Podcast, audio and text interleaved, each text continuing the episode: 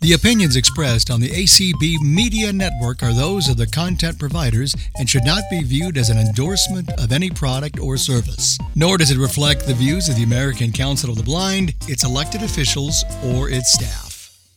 Hello, welcome to the 2022 GDUI and ACB convention. I'm really excited. I'm Maria Hanson the first vice president of Guide Dog Users Inc. and the program chair for the event this year. And it's my first time doing that. And um, I've had to follow a few people that have done a tremendous job. So uh, it's a challenge. So I'm really excited to have you here. What I'd like to do first is introduce the president of Guide Dog Users Inc., Sarah Calhoun, to say a few words. Thank you, Maria, uh, for the nice introduction. And welcome, everyone, to the GDUI Guide Dog School update. And uh, a big thank you to the members and, and representatives who have uh, called in, and also people listening on the ACB Media Radio. Um, thank you for joining us. Uh, if you would uh, be interested in learning more about guide dog users or becoming a member, the annual fees are uh, $15 a year. And we also have state affiliates that you can join your state affiliate and also become a member of GDUI. And also becoming a member is you become a member of ACB. Um, to uh, get the membership information and how to join, please visit our website at www.gdui.org or call our office manager, Lynn Merrill, at 866 799 8436. Uh, some of our great benefits we have our uh, our disaster assistance preparedness program for working uh, teams who have experienced a some sort of a catastrophe such as a tornado, hurricane, flooding. We uh, offer uh, some financial assistance to help you through that. Uh, we also have an extremely strong advocacy committee to uh, assist us in our uh, access rights, transportation, and and much more that we encounter. So we welcome everyone to join. And again, thank you for uh, joining us today for this presentation. And I'll send it back to Maria and Vicki. I'd like to turn uh, the meeting over to our guide dog school liaison, uh, Vicki Curley, and she'll proceed uh, with the rest of the program until it's, well, she'll just let you know how it's going to run. Thanks. Thanks so much, Maria. Um, it is so exciting to be here and to have so many guide dog schools just showing willingness to become a part of this today. This is a very special session, and uh, it is so wonderful to have so many schools participating. Um, basically, the way this is going to go, we have 14 schools that will be participating. Hopefully, everyone will be able to get in. And after each school has presented at the end, then we will open the room up for questions from the attendees. Um, it's going to be a whole lot of information, so put your seatbelts on. I am excited to say that we have several new attend, uh, attendees, uh, presenters this uh, year. Pilot Dogs uh, has joined us. Thank you so much. Um, we also have Guide Dogs of Texas that has joined us this year. Very exciting. Uh, Freedom Guide Dogs. It is, I cannot thank you all enough for your willingness to take time out of your very busy day to spend it here with us. And so I truly want to thank you all for your willingness to do so. Um, I also would like to thank our attendees for coming, especially those who are handlers, because, well, let's face it, if it weren't for the handlers, there would be no need for the schools. so I thank you all for coming and being a part of this session today. I am in hopes of just helping those who uh, want to hear about what their school has been up to, but also if there is anyone who may be thinking about getting a dog guide or who might want to look to a different program, this will be quite informative for you. So let okay. me introduce Rebecca Floyd from Gallant Hearts Guide Dogs. Thank you. It's such a pleasure to be here. I always enjoy speaking to GDUI and its chapters because, uh, after all, we need y'all uh, as much as you need us. Very quickly, let me cover a few things. Um, one, Gallant Hearts is a young school. We uh, first organized in 2009. Uh, were incorporated then and got our tax exempt status and our charity status from the state in 2010 we are very, very, very small, which is unfortunate because we have a lot of applicants. And, um, but we um, are continuing to try to grow uh, as funding permits. Funding is, as all of you know, a problem nowadays. Um, donations have been down this year. Um, income from events uh, have have been down. Uh, so it, it's really a challenge for all of us in trying to figure out how to save money.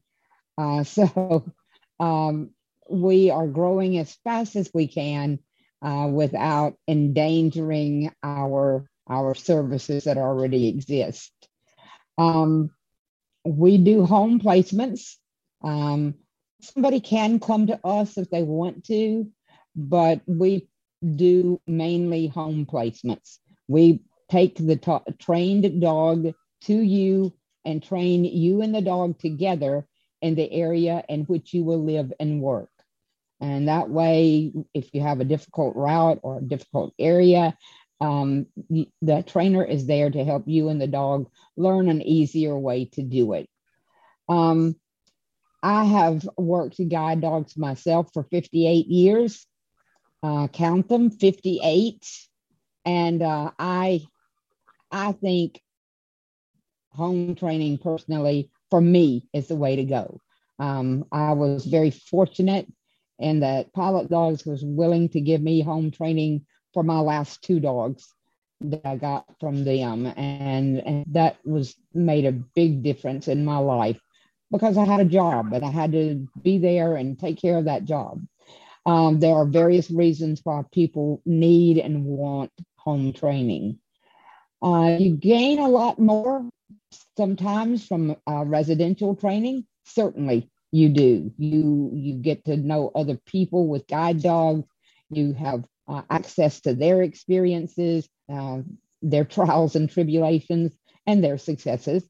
Uh, so it's really um, that's an important part of a lot of people's lives is to be able to go to the school and get that training and um, participate with other people. We have not been affected very much by COVID because we do home training and because um, our, well, the, the main thing that has been affected um, are puppy raisers uh, and getting dogs out and in some of the public places um, have been somewhat affected. So we've had to put, pick up that slack when the dogs come in for training. Um, but it has not affected us unduly. Um, there are a lot of important things about and that are different eh, for with us. One is, of course, um, our breeding program. We do a lot of DNA testing um, and a lot of other testing health wise in our program, um, and are continually updating our program on, as DNA tests become available for the breeds we use. Um, we did, for example, last night, have one of our dogs from earlier years, uh, one of our first years, die of cardiomyopathy, um, a disease that will kill 60% of the Dobermans. Um, just like cancer will get 61.8% of golden retrievers. Um, so we are continually trying to improve the health of our dogs. Now we're breeding only um, dogs that are clear of the two genes for cardiomyopathy uh, that we know about. We know there's one more, but it's not as serious as the first two that have been identified. Um, we are trying to improve. We we feel pretty good about our English cream golden retriever breeding program, and we feel pretty good about our Doberman breeding program now. But um, we do need some help with our German Shepherd breeding program. We have an occasional standard poodle that we will train that's given to us by a very good standard poodle breeder. Um, but we do not have a breeding program in poodles. We um, are going to try to employ, at least on a contractual basis, a GDMI this year. And so, if anybody knows of a GDMI, uh, guide dog user mobility, uh, guide dog mobility instructor uh, who wants to work on a contractual basis, um, need to tell them to get in touch with me because we're definitely looking. Um, we um, have built this past year a mm-hmm. whelping kennel. Um, it's a small whelping kennel in keeping with the small gallant hearts. Uh, we are uh, we have five runs in that kennel uh, that will accommodate a mama and puppies. Uh, I hope we never have five litters of puppies at one time um, because I won't be able to hold up. But anyway, we have one litter right now, uh, and it happens to be a litter of 12 Doberman puppies. Um, it's fun staying up all night delivering puppies. But uh, anyway, we will soon be doing the same thing with a German Shepherd litter. A German Shepherd litter for which we have high hopes. Um, this is a, a, a breeding that we have wanted to do. So hopefully it's going to be a lot better than we have had in the past. Um, fundraising, of course, is a big part of any guide dog schools program. And we do have events like our 5K run walk in the spring. Um, we are working a lot with our Delta Gamma chapters. Uh, in fact, we're to have an event uh, in July where we'll bring uh, four, four ladies from each of five chapters minimum, and maybe more, uh, to the Jackson, Mississippi area, and uh, they will go through um, Friday night and Saturday uh, of training to learn more about guide dogs, about blindness, uh, about gallant hearts, of course, and about puppy raising. Um, because from our Delta Gamma chapters, we get some puppy raisers. Um, so we are very fortunate to have a good re- working relationship with our Delta Gamma chapters in the southern part of the United States. So I, I think probably I've used my five minutes. So I'm going to stop now. Um, and I know there will be a lot of questions at the end. So I will be here. Trust me. Rebecca, thank you so, so very much. I just love hearing about some of these newer programs and well, we know somebody who's very near and dear to our hearts who has a Doberman from Gallant Hearts. And Hi, we also, Megan. and we also know someone else who has a beautiful golden from Gallant Hearts. Wonder who that rounder to our heart person is. um, thank you again so much, Rebecca. So the next um, guide dog school on my list, which is very random, I might add, is Diane Bergeron from CNIB Guide Dogs. Diane? Thanks very much uh, for asking us to join. CNIB Guide Dogs uh, was uh, launched in April of 2017. And at that time, we had two staff members literally working out of their own home with their with our first two puppies that we got from Career Dogs in Australia, two little golden retrievers, and um, now we celebrated our five year anniversary in April, and we are currently sitting at 55 guide dog teams across the country. Um, we've had more than 180 puppies come into our program from Australia, breeders in Canada, and the United States. We have 125 uh, puppy raisers and boarders uh, that work with us uh, around the around the country um, that are just absolutely phenomenal. Those of us that use guide dogs know that it's our puppy raisers that start the process uh, of the training. Um, guide dog mobility instructors and guide dog trainers are phenomenal, but the uh, the puppy raisers are the ones that put the foundation down to to make that our guide dogs possible. CNIB Guide Dogs has three career streams, we're going to call it. First, of course, is guide dogs, which we all know about. Secondly, is buddy dogs. And buddy dogs are those dogs that don't have whatever they need to become a guide dog. Um, they have their talents in other directions. And we match our buddy dogs with children and youth with sight loss who are looking to either uh, learn what it's like to take care of a dog so that they might be able to get their own guide dog in the future when they qualify, or for someone who's a little bit, we've got some kids that are kind of afraid of dogs and they're looking to gain some uh, confidence with dogs. The dogs are not trained as service animals at this point. They are doing that, but we have not um, we have not yet done our ADI certification. We're going to be getting into that shortly. Um, but buddy dogs really help those kids to build their confidence.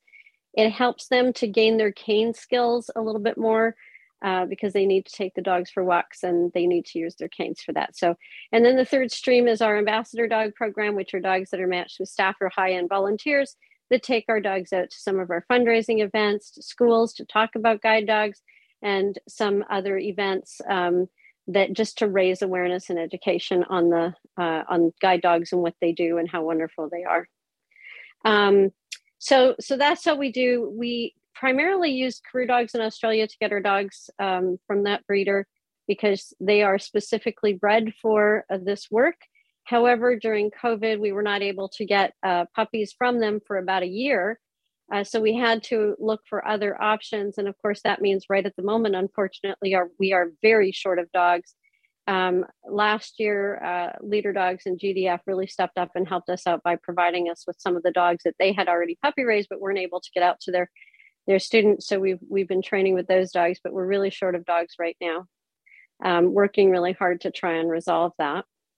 We don't have our own breeding program, although uh, we are now starting. We have uh, four females that we have uh, set aside at this point uh, are being tested um, for um, for our broods for our breeding program.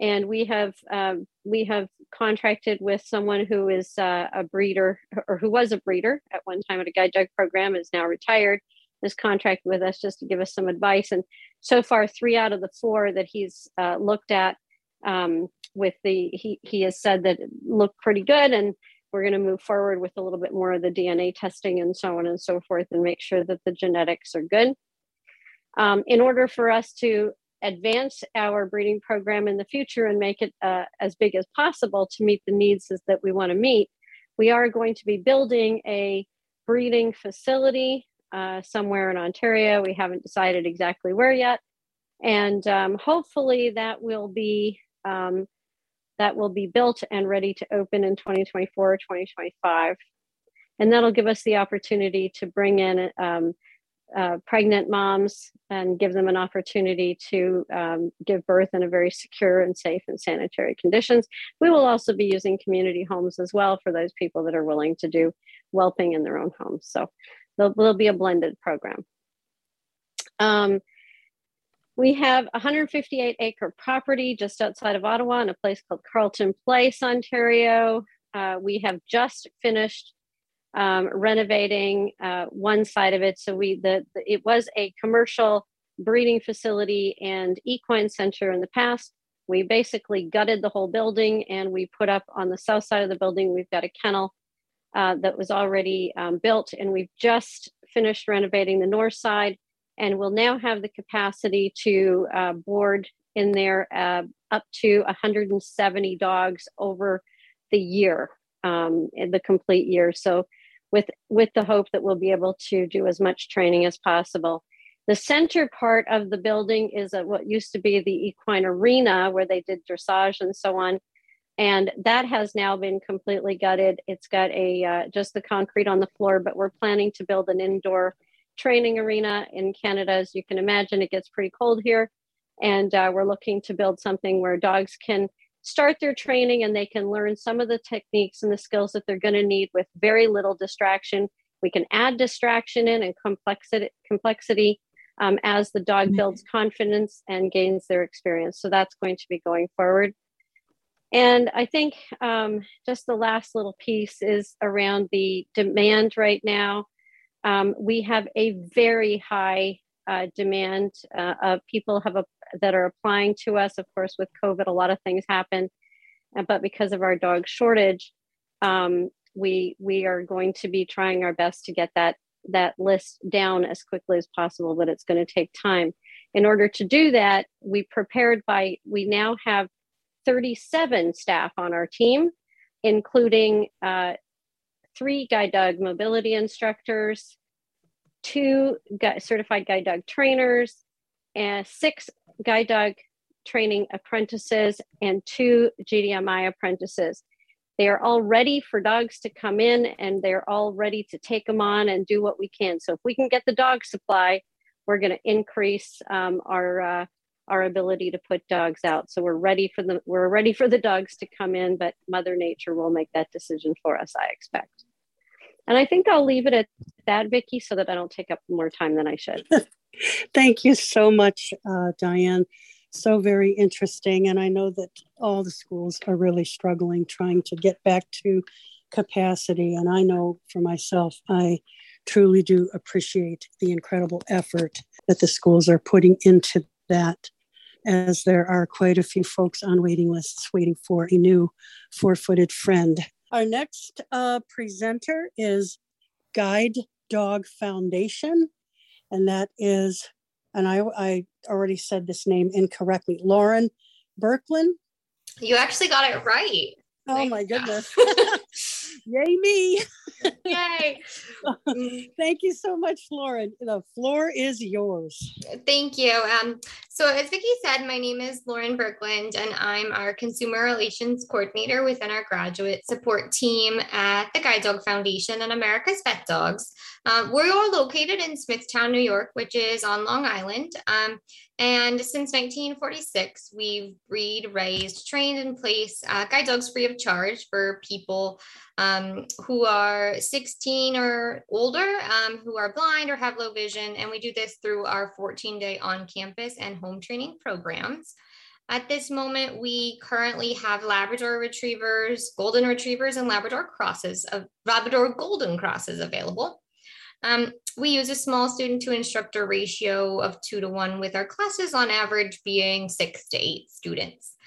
We support our graduate teams through nationwide continuing education, virtual and in person support, and phone support as well when it comes to any training, canine care, or access related need. Um, and during the, the last fiscal year, which will end on July 1st, we have placed or are in the process of placing, we actually have a class on right now, um, 58 new guide dog teams. Our current wait time for new applicants is anywhere from nine to 12 months. Obviously, as we all know, that can vary with anybody's extenuating circumstances. Um, when it comes to COVID, at this time, we are requiring students to take two negative rapid tests before arriving to campus we provide the tests um, and then have this well we provide one of them and the other is brought to the student at the airport. Um, and so you're still we're covering that cost. Um, and then throughout class and travel to class we do require mask usage when students are indoors and when social distancing or physical distancing cannot be maintained. At this time, we are prioritizing fully vaccinated applicants for on campus training um, and hope to be able to serve more of our unvaccinated consumers through um, home trainings.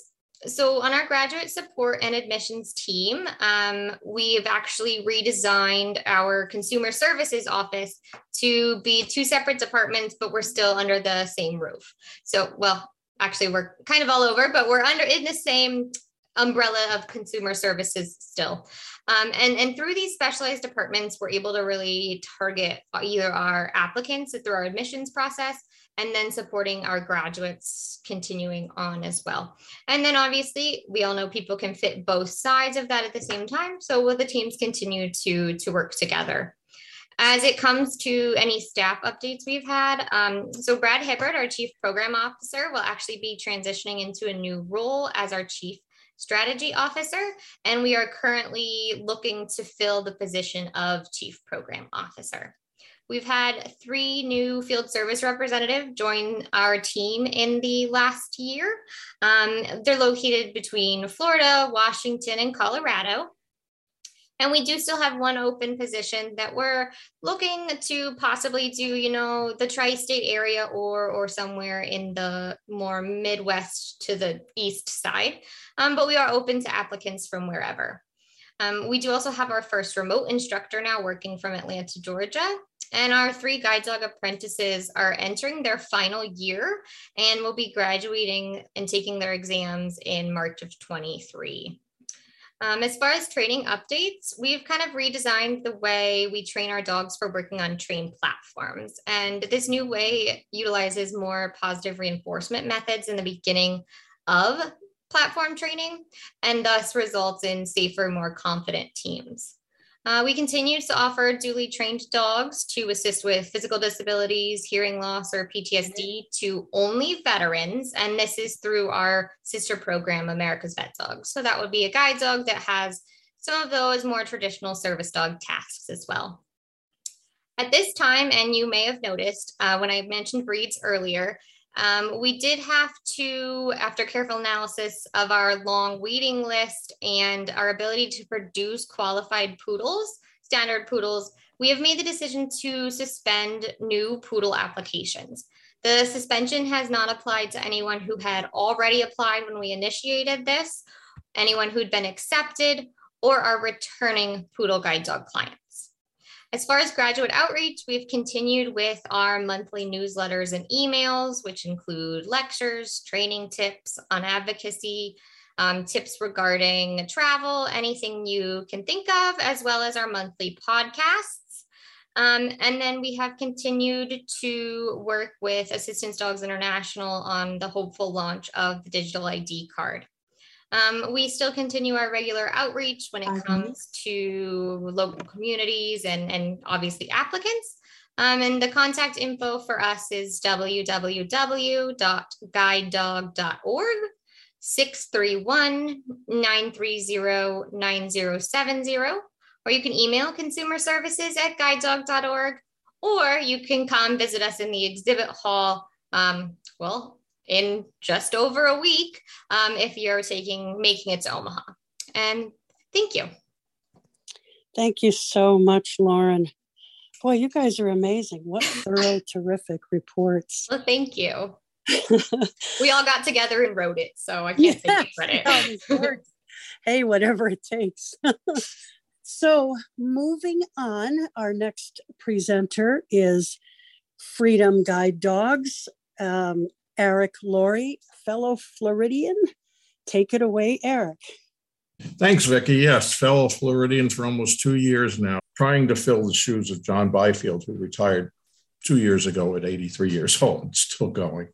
He's still involved in the puppy program with our raisers on the West Coast and the like. Um, we um, we're going to be celebrating. It's already come gone by, but officially celebrating our 30th anniversary of 30 years of guide dogs um, with Freedom Guide Dogs. So we're going to do that this July.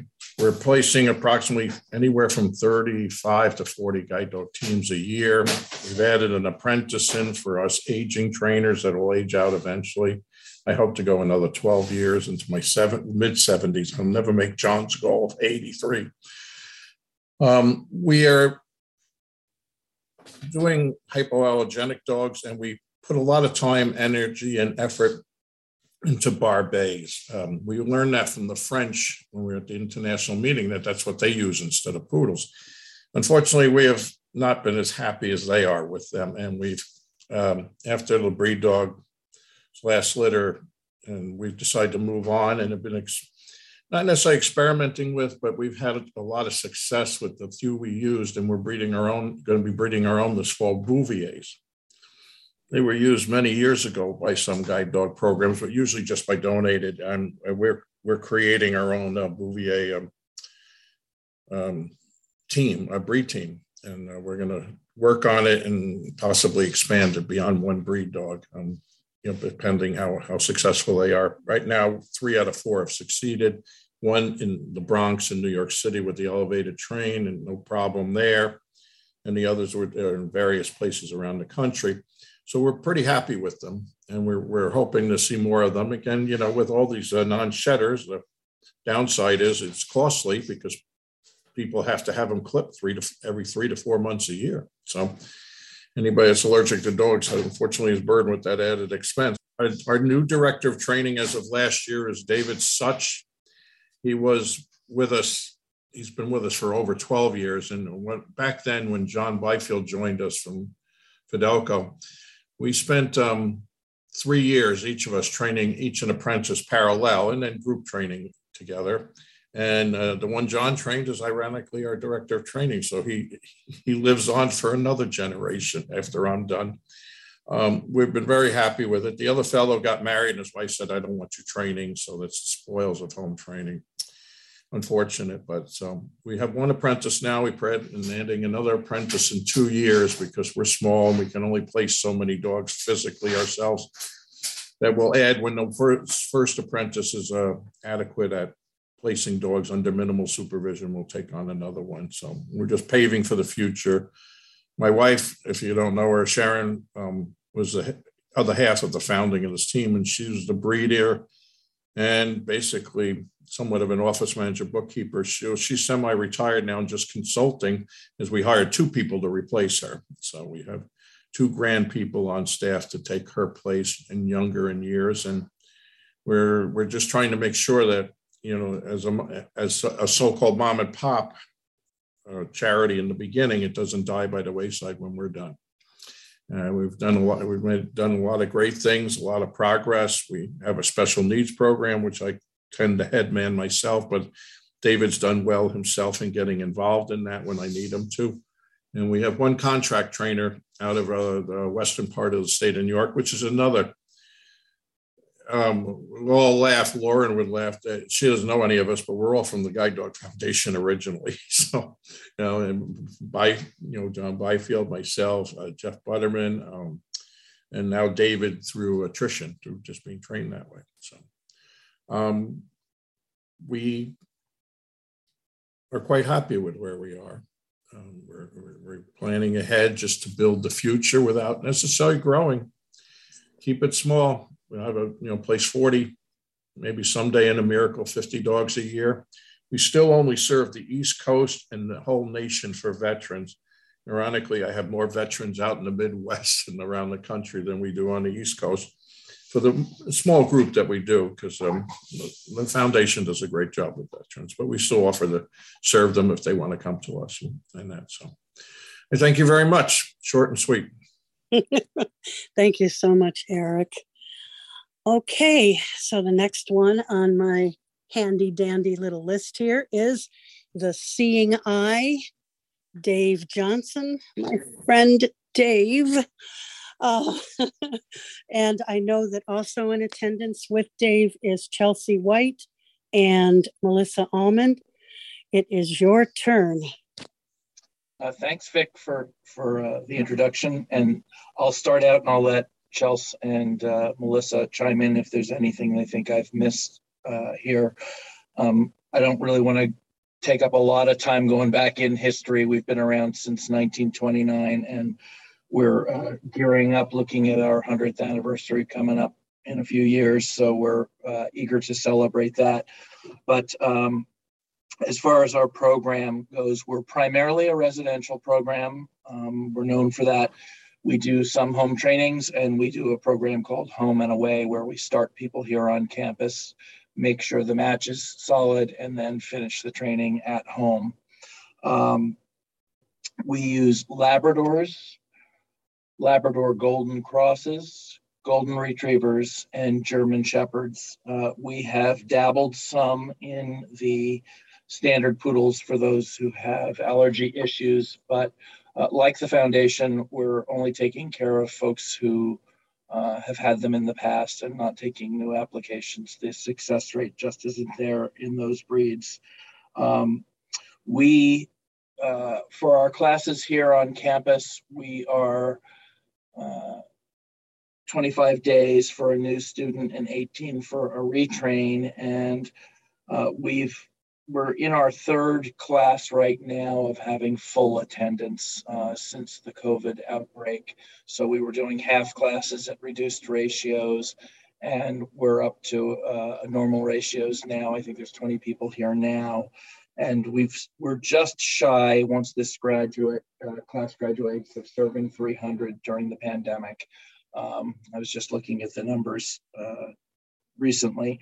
Uh, we've budgeted for next year, or we're looking ahead to next year's budget of just having a normal year. Um, you know, God, good Lord willing, and the river don't rise. Um, we just don't know what things could happen, but we are uh, we are prioritizing folks who are vaccinated right now, and we are also testing before people come of late, what we've been doing with the class is successfully. I, I mean, I, t- I touch wood every time I say this. Um, we haven't had any cases on campus with students, um, despite the numbers of passing 300 people through here. Um, we've got great protocols, but one of the things we're doing now, despite the the rules and regs throughout the country, we're asking everybody to mask while they they're testing with a PCR before they come. They're masking while they travel, and we mask for the first seven days of class, um, just to get past the incubation period of anybody who might contract something something while they're traveling. And it's served us well so far. Um, touching wood again, um, so far. Um, a friend of mine who's an MD says it's not if you're going to get it, it's when. She said she really thinks that we're all going to get it eventually. So we do the best with what we can um, here on campus, we've done some exciting things and uh, we have mapped the building uh, with GoodMaps LiDAR and are just getting that kicked off in uh, starting. We, have beta tested with a few students. Uh, if you're not familiar with that, uh, it allows you to use your smartphone. And because the building's been mapped, folks can orient themselves to the building by using their smartphone. It tells them what office is what and what part of the building they're in. It's had some kinks that we've worked out. We're we're getting ready to release it to more more of our students soon, but we we haven't done it widely yet. Um, Melissa uh, Allman has been knocking herself out over the last year, uh, working on an advocacy app um, that that would be similar to oh the old guide dog laws handbook that we all had, the little uh, I think ADI produced it for a while. This thing I produced it for a long time, and then ADI took it over. But anyway, it will be an app available on your smartphone that will uh, give you federal, state, and uh, provincial laws throughout North America um, at you know at your fingertips on your on your smartphone. So um, trying to think if there's anything else. Chelsea or Melissa, anything you'd like to say? I don't want to take up too much more time. It's Chelsea. Um, the only thing I would add is that we are going to be at ACB. Yep. So if anybody is going to travel to Omaha and be at convention, uh, we will be there. Um, we are lucky number booth 13. um, so everybody can remember that.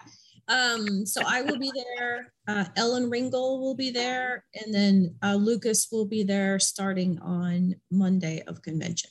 So, just I want to say something about the the advocacy app that Dave discussed. Another thing about this app that we're really trying to to do with it is to organize laws topically where possible. So if you want to know in your state uh, what the what the housing law says, not just the Federal Fair Housing Act, which we do have, but you want, you know, we have the guidance. But if you want to know what your law says in your state if there's a specific housing provision we tried we've tried to arrange that topically um, by various categories and we've tried to include summaries at the beginning of the public access laws that will tell you who it protects and whether or not it's a criminal offense in the given state to deny access. And then we've also we're also going to be including some other educational materials that people can use if they want to educate entities like healthcare facilities or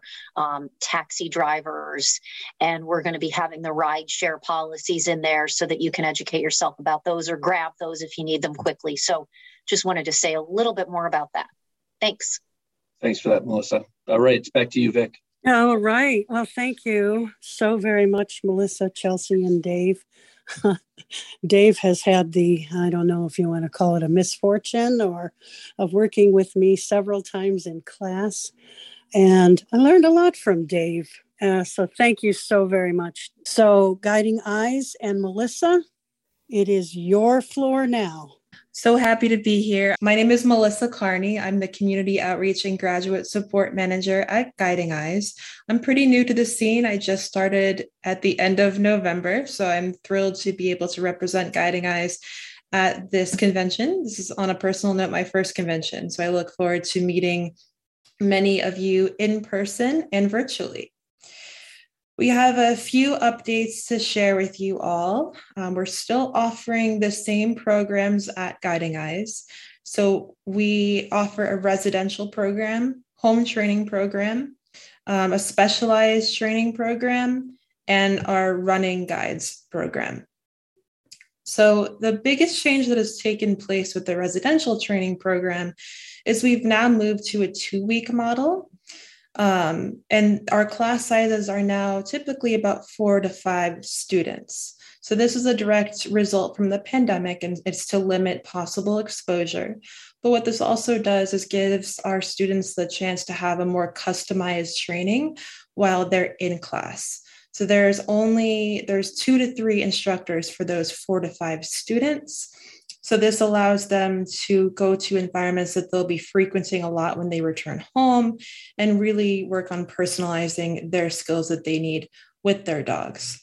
The home training program is still the same, but again, two weeks. We've added a new regional guide dog mobility instructor in our field support team that will be conducting home trainings, but also allowing more flexibility for at home support when our students in the residential training program return home. Um, the specialized training program that we offered is appropriate for any any students or applicants who are applying to guiding eyes who may have additional needs or disabilities so anyone who may be deafblind who may have cp balance issues this is a program that you might consider our dogs are specially trained to fit your needs. Um, so, for example, in the case of one of our students who is deafblind, the dog is trained in purely visual cues so that the handler does not have to rely on verbal communication. And our instructors in that program are all certified in tactile sign. For our running guides program, Again, the dogs are specially trained to run with our students. So they learn the same skills. This is an add on program. You're issued a special Unifly Ruffwear harness. Um, and again, you'll you'll learn how to become comfortable on bike paths and other common running routes that you have. You'll learn these skills and how to run with your dog during training. But once again, it can also carry on carry over to receiving at home support to learn roots in your home area. As far as other changes, um, besides our class size and length for the residential program, we also follow strict protocols. Um, so every student is tested before and after they arrive on campus. Any guests coming to our campus have to show proof of vaccination. And likewise, for anyone working directly with our students, has to show that they has to show a negative COVID test. As far as some accessibility modifications we've made to campus, we are now using WayAround tabs so that students can accessibly read our menu. Um, they can read bathroom signs. Um, they can read what's in our, our gift shop and a few other things that are uploaded or updated on a regular basis. So that's exciting, exciting addition to our campus. We've also begun modifying some of our dorm rooms with things like color contrast to be more accessible to those with low vision. And probably our biggest update is that we've implemented and, and started a client experience team. So this will include members of admission, um, myself, community outreach and graduate support manager, and some former um, guide dog mobility instructors. One minute. And a couple of graduates. Um, we are actually looking to fill one of our client navigator positions who will be responsible for mentoring, um, mentoring our graduates through their journey. So please feel free to visit our website to learn more. And if you would like to get in touch with us and have any questions, we're in booth 20 in the exhibit hall. And you can reach me directly at 914 243 2244. We look forward to meeting you. Thank you so very much, uh, Melissa. The next presenter, I'm so excited. This is one of our newbies. I would like to welcome Guide Dogs of Texas, Jamie Massey. Like Vicki said, my name is Jamie Massey. I'm the Chief Program Officer at Guide Dogs of Texas. Um, we are located in San Antonio, Texas, and we provide guide dogs only to Texan residents. Um, so you have to live in the state of Texas to apply at Guide Dogs of Texas. Um, we started in 1989, but only as a puppy raising school. So we would send puppies to other schools uh, once they were ready to go into advanced training. Um, but we became a fully functioning school in 1998 when we had our first GDMI come over from the UK. Um, and our first dog placed was Harley. Uh, so our program has a very European um, structure, and we use more of like the European um, equipment. Um, we started our breeding program in 2010. Um, her name was Poppy. And so, even our breeding program um, is on the newer side of things when talking about some of these other uh, guide dog schools. Um, but a little bit about our program is we have 100% of our placements um, in home training. Um, so we travel across Texas do all of the training from home. Uh, class is usually about three weeks. Uh, sometimes, if it's a returning client, we're able to graduate them sooner, but I always tell them no pressure. We can um, stay as long as needed. Our waiting list is not a first come, first serve waiting list. We go by best match. That means um, in this past year, I've had an applicant um, apply, get accepted to our waiting list, and she only waited a few weeks before we had the perfect match for her because that was just how the dogs matched and were placed. But then, of course, we have people that um, can wait upwards to three years. We do give um, priority to returning clients. Um, so, most of our returning clients are able to retire their dog um, and start class with their new dog on the same day if that's something that they want. The uh, matching is also kind of um, something I like about Guide Dogs of Texas is once we uh, find a match for one of our applicants, we bring the dog out to their home area. Um, they get to go on a walk with the dog. They get to learn everything about the dog, um, how they are socially, how they are with work, um, the whole health background. Uh, the family gets to meet the dog, and then they get to decide if they feel like this is the right dog for them. If so, we will schedule class at that point. Um, but we always allow about a month period of time between that matching visit and class so we can customize the dog for that specific client which of course is um, very much needed when you have a match for someone who has dual disabilities but um, it's also really nice for just training the dog um, for that specific person's you know gait their height. You know i've had a four 10 instructor match a dog to someone who is six two, so they were able to get the dog to really start looking um, up extra high on the overhead so really taking the dog everywhere that that client specifically goes i know here in texas we have a lot of rodeos um, so getting the dog um, around horses cows um, all that good stuff making sure the dog will be nice and settled once they go to their forever home.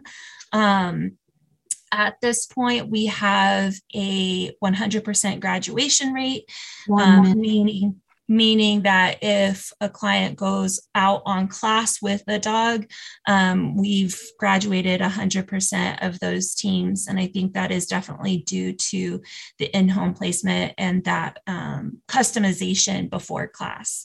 Um, but if you want to know more, you can go to our website, www.guidedogsofTexas.org. Thank you.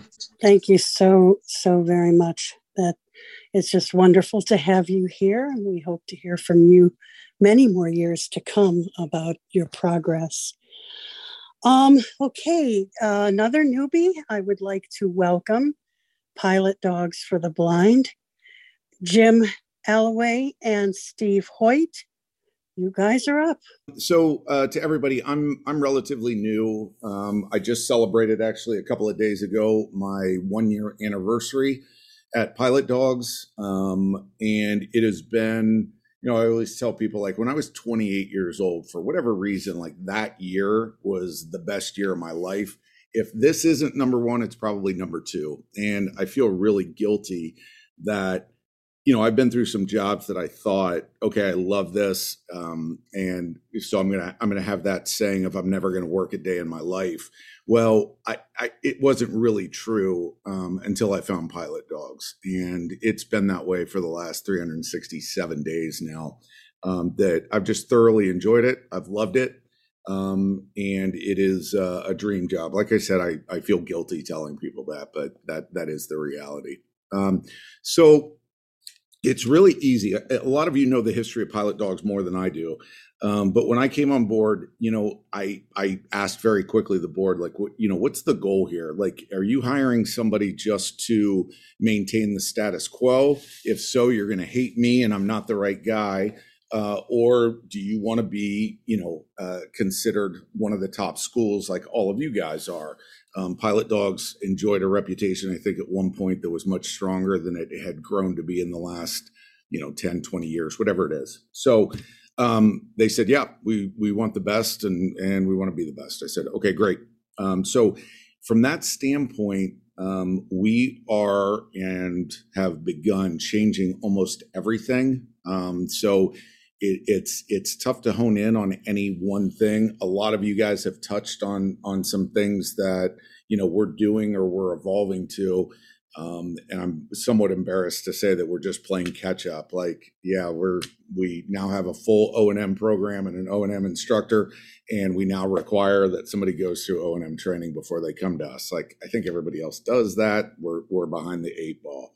Um, our breeding program, I thought it was funny. Um, I think it was Jamie said uh, started in 2010, so relatively young. Yeah, our our breeding program started about six months ago. So we we we unfortunately um, the dog quality uh, that I saw uh, when I was here. Oh, so my background: I've been training dogs since I was probably three or four years old uh, not very good until I was probably in my teens, and then uh, after law school, really honed in on dog training. So, um, part of my background has been dog evaluation, and uh, the dogs that we had were um, substandard. Uh, we were uh, training, I think, six or seven different breeds. We have whittled that down. Uh, R1 breed because of the constant cost and uh, poodle failings that we're playing around with is Portuguese water dogs.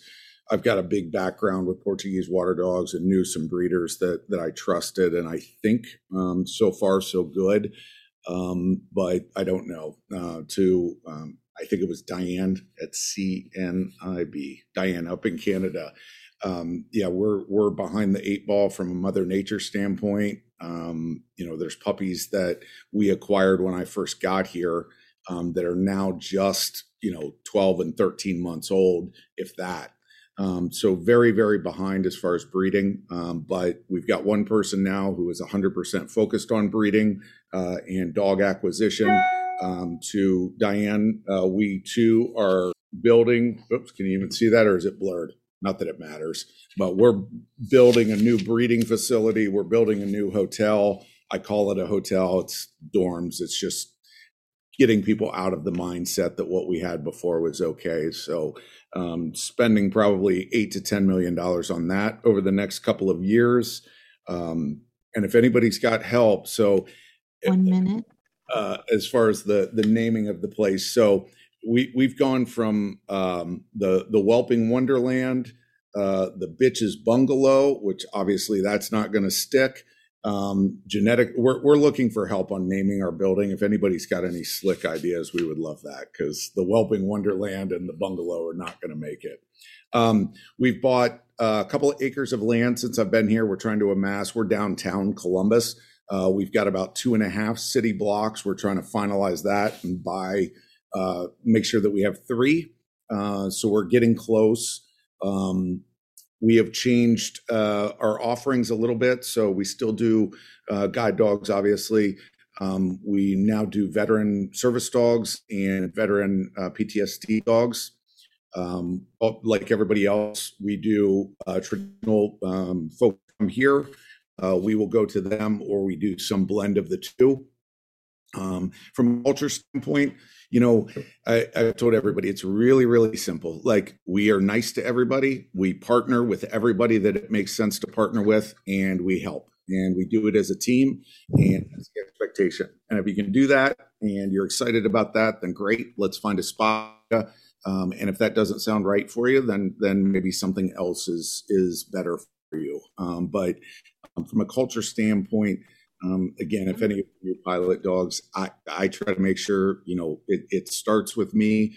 Um, and I am, um, uh, it, it, we are working very hard as a team, and I want everybody that's on this team to know how valued they are. Um, but the expectations um, from from those standpoints are, are, obviously very high. So that's a big change. Um, training uh, I would say from top to bottom, uh, everything has changed. Again, that's my background, so um, I don't, I can't have a training director tell me, "Oh yeah, we're just going to do A, B, and C, and that's going to work." Like I, I, can immediately diagnose whether or not you know some kind of training method is, you know, bunk or they're just making something up, or it's not within the spirit of of positive reinforcement and lots and lots of repetition and and what's going to last. Um, uh, for the longest period of time. So uh, everything from uh, you know what we are, we're doing with five week olds to what we're doing with dogs right before they go out um, is is evolved and changed. And probably the biggest thing we're requiring our uh, co-pilots to come back and or I'm sorry, uh, our pilots are puppy raisers, so we do not. Um, uh, they they all come back for private training. So whether it's on Zoom, whether it's us going to their house, um, I tell, or we tell all of them that this is like you've acquired a puppy and you've bought a, a eight thousand dollar training package from somebody. Like you got to use it, and so we don't um, PetSmart or any place else like that. Uh, equipment, new harnesses, new leashes, new vests, new everything. O and M, we've got a new program, new website, new marketing. Everything's new. We got a new logo too. If you ever saw the old logo, it's a major problem. I think if you guys want one of these bottles and you stop by Columbus, I'll be glad to give you one. Uh, that's about it. I'm sorry. I'm, I'm trying to talk fast because just that alone, I could talk for probably eight hours on and bore the hell out of all of you. So um, I hope that was complete. And obviously, when the time is right, I'll answer you know whatever questions anybody has. Oh, if I didn't say how honored I am to be here, or if I didn't express it, like I, am super honored. I'm super uh, excited to be part of of uh, this this group and um, uh, this industry. It's it's nothing uh, nothing's ever touched me quite like like this has. So thank you all very much.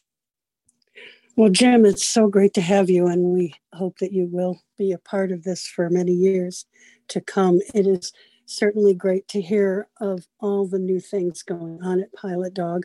Yeah. And um, I, I know how it is to to talk about. I could talk about this for days. So um, yes, I do understand, and thank you so much for that wonderful report.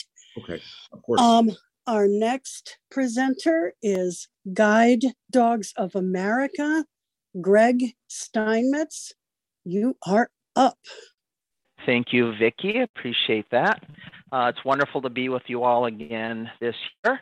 Um, I am the manager of admissions and graduate services at Guide Dogs of America, and I've been here now almost five years. Uh, I'm also a client. I've had three wonderful guide dogs from this program. Uh, guide Dogs America is located in um, Sylmar, California, which is a suburb of Los Angeles. We were founded in 1948 and ever since then, um, we are proud to say that we don't have any upper age limits as far as our training is concerned for our students. Uh, we do require students be at least 18 years of age to attend our program. Uh, we offer uh, residential training. It's a 21 day training program here on our campus. Uh, we also offer some limited in home training for uh, graduates who have had dogs from us in the past. Um, our dormitory, our, our whole campus has basically uh, been renovated in the last five years. Um, so here at GDA, we have about seven acres on our campus. Uh, that includes our breeding center, uh, as well as our kennel and veterinary office, our dormitory, our administrative building, our visitor center and auditorium. And um, we have just finished and concluded our renovation of our kennel center and veterinary offices. So they're now state of the art. It's much brighter and cleaner environment for our guide dogs in training and our dogs that are in for boarding from our puppy raising program. Uh, we have a full veterinary center here on campus and offer uh, continuing care to our graduates uh, through that veterinary center for people that want to use that, that facility. Uh, our dormitory was renovated uh, about three and a half years ago, so all of our students have their own private rooms and bathrooms. Um, all of the uh, student rooms have an attached relief area, both concrete and grass, um, as well as uh, our um, lecture room and student lounge. Uh, all of our rooms uh, are now equipped with their own TV and Alexa device that's voice controlled. All the the um, thermostats are voice controlled, so we try to make our clients and students as comfortable as possible while they're here. We're primarily breeding Labrador Retrievers. We do also use the Labrador Golden Retriever Cross, which has been really successful here at GDA. Uh, we do a few Shepherds each year and a few Goldens each year. We're using uh, positive reinforcement and praise based rewards for our guide dog training program. Um, and um, our average wait list right now is about six months. Um, COVID um, has caused some issues like our colleagues at all the other programs. Um, we are requiring that students be fully vaccinated to attend our program. Uh, students are required to test prior to coming to class. Um, our mask requirements have eased in the in the city of the county of Los Angeles, so uh, students are encouraged to wear face masks at all time while they're here, but it's not required um, by the city anymore. Um, we are fortunate to be in Los Angeles and have a wide variety of training areas that we can work in. So we have uh, busy urban areas. We have some, our campus is kind of in a rural area, so we have a lot of sidewalkless travel that we can teach.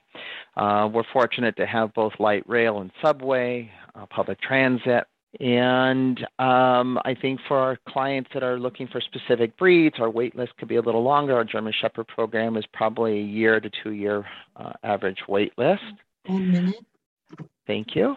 Um, and um, I think that as for our graduate services, um, our graduate services team is here to support our, our uh, graduates with advocacy, uh, etiquette, um, training, and behavior issues once they go home. Uh, during COVID, we instituted an ongoing graduate services Zoom meeting. It's open to all of our, our clients. Uh, we cover a variety of topics, including obviously guide dog related issues, but also technology, uh, advocacy, um, and other uh, blind and visually impaired um, concerns. And um, we will look forward to seeing most of you at uh, convention in Omaha. We look forward to having you stop by our booth. And um, you can certainly always get more information from our website, guidedogsofamerica.org. Uh, you can contact us direct admissions at guidedogsofamerica.org. And uh, we look forward to, to meeting many of you. Thank you for the time. Thank you so very much, uh, Greg. Um, all right, next on our list is Fidelco Guide Dog Foundation, and that presenter is Gretchen Fisher. You are on. Hello, everybody. It's always a pleasure to be here um, on the panels and catch up with guide dog users and other guide dog schools. Um, I'm just going to give a, a little um, outline of information, and I know that we want to leave plenty of time for questions. Um, as to the history of the school, that's probably uh, best answered by why shepherds? We get that question. How come only shepherds? Um, Fidelco was founded in originally, its first step of the founding was in 1960 as a breeding organization called Fidelity Breeders Cooperative by Charlie and Roby, Roby Kaman, two very amazing people. They donated shepherds to, and, and they, they bought dogs, brought over dogs from Germany, um, herding dogs especially, so working herding dogs. So they um, donated dogs to other guide dog schools and also produced dogs for police and some for pets. And then in 1981, founded Fidelco as an official um, school with a training and placement program, breeding training placement program. So we've been around as a school since 1981, but the process of breeding uh, temperament for guide dog work has been going on since 1960. And since that's how we started, and that's really uh, our whole training program, everything we do is really evolved around what makes German Shepherds successful. So we are we have stuck with that there are a lot of labs available um, from really good schools so we stick with what we are good at especially because we really designed everything around this breed um, we are in community so besides shepherds we're in community our placement is uh, 15 days 10 days if you've had a dog from us. We do have a wait list for those people who are accepted. We, we first, I've been at Fidelco now for close to 20 years, and there's always been a wait list. It is longer than normal, um, in part because uh, during the pandemic, we were restricted from traveling by the state of Connecticut. So we were really limited for about a year and a half as to how many away placements we could do. Um, the other piece is that because of the pandemic, they it, Fidelco scaled back the breed program a little bit because they didn't know what was going to happen because that affects of course puppy raisers it affects our ability to travel it affects our ability to um, place guide dogs. So that's and not a huge restriction but just a small one uh, but that does of course impact our dog numbers for the next couple of years because we made a deliberate slight retraction in the number of dogs being bred just because we really didn't know what was going to be happening. And we are we are a space limited school. We don't have a lot of extra room and we don't really have a lot of physical growth room.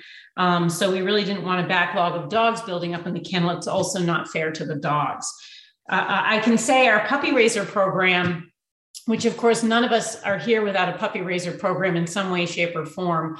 We we were happy to incorporate permanently some of the creative changes that were made um, during the pandemic. Fewer classes more one-on-one more in person. Um, and so we've kept that piece of it. We still we've gone back to some classes but we still uh, are heavily involved um, in more one-on-one from the ground up instead of using that as more of a troubleshooting perspective um, I would say that uh, the pandemic, like everyone else, has changed the face of fundraising. Some of those challenges we were able to turn into opportunities. So, like a lot of not-for-profits, we have new kinds of fundraising and have been successful at some of that, which is which is great. Um, the we do still we still have our in-person follow-up program. We try to see everybody every year. Sometimes it's two years. Um, we but our our first line of follow-up assistance is our line that a phone line that um, guide dog users can call and uh, ask any questions we do as much phone follow-up as, as we can if that is not working then we will send someone into the field certainly but we mm-hmm. also just try to drop in and say hi to people um, I, I, i'm an instructor and one of the things that i'm still able to do is occasionally pop out in the field i work in admissions now but I occasionally pop out in the field and get some follow up done. And, and it's always enjoyable to catch up with people because when you're not at a campus based school, you don't really get to see everybody quite the same way. I would say regarding our wait list, we do have at this point, I used to say as an employee in general that, you know, in admissions used to say probably six to 12 months. We are a small school with only shepherds. Shepherds are sometimes not as flexible as exactly what they need. You know, it's a breed that needs what it needs. So, um, and and like some of the other schools I've heard talking about, our focus is on individual matching. Um, what I what I've added now is I can add now is that because the pandemic wait list, we are now at 18 up to 18 months in some cases, maybe a little longer. Uh, we prioritize Fidelco guide dog users when they need another dog.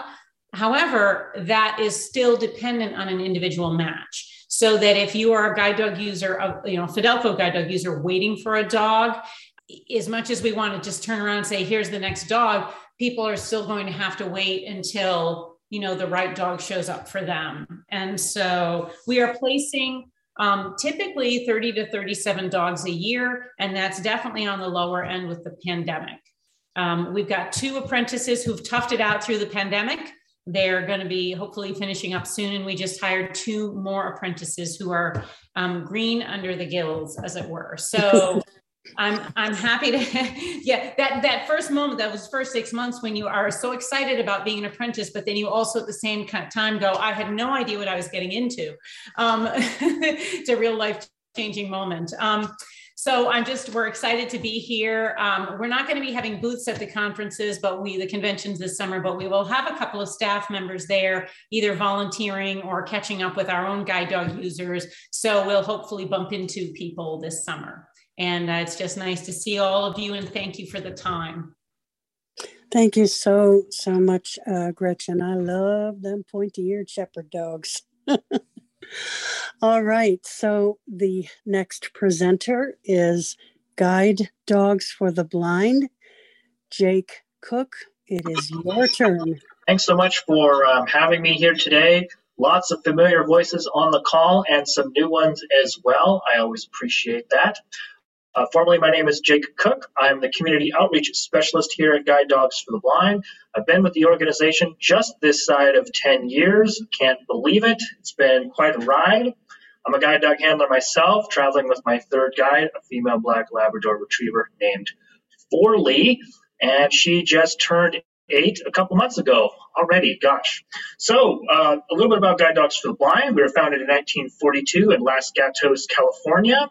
We moved to our present day headquarters in 1947. Those are located in San Rafael, California, a little town north of the Golden Gate Bridge in San Francisco Bay Area.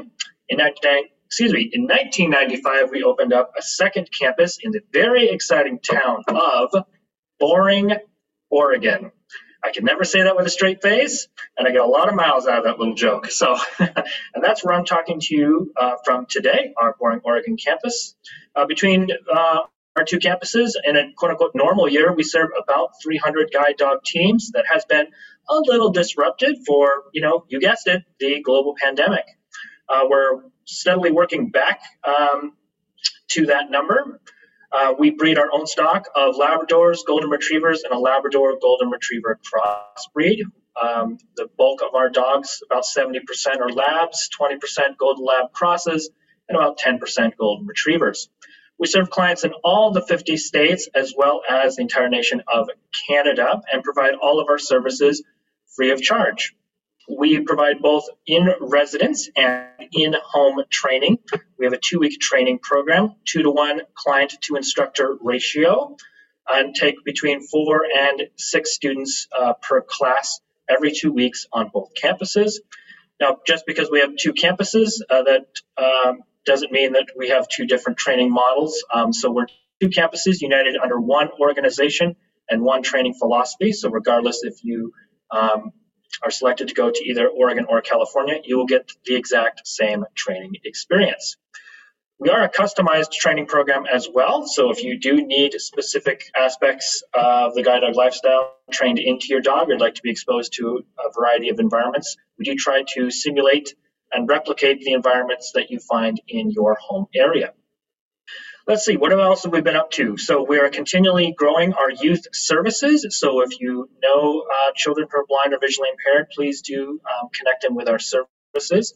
Our youth services include um, youth uh, specifically youth outreach to um, groups of children who are blind or visually impaired, as well as our Canine Buddy program. So these are career changed dogs that are specially trained um, as buddies for children and their families, along with our uh, camp program called Camp GDB, Camp Guide Dogs for the Blind, and a whole host of other um, community outreach centered around um, youth.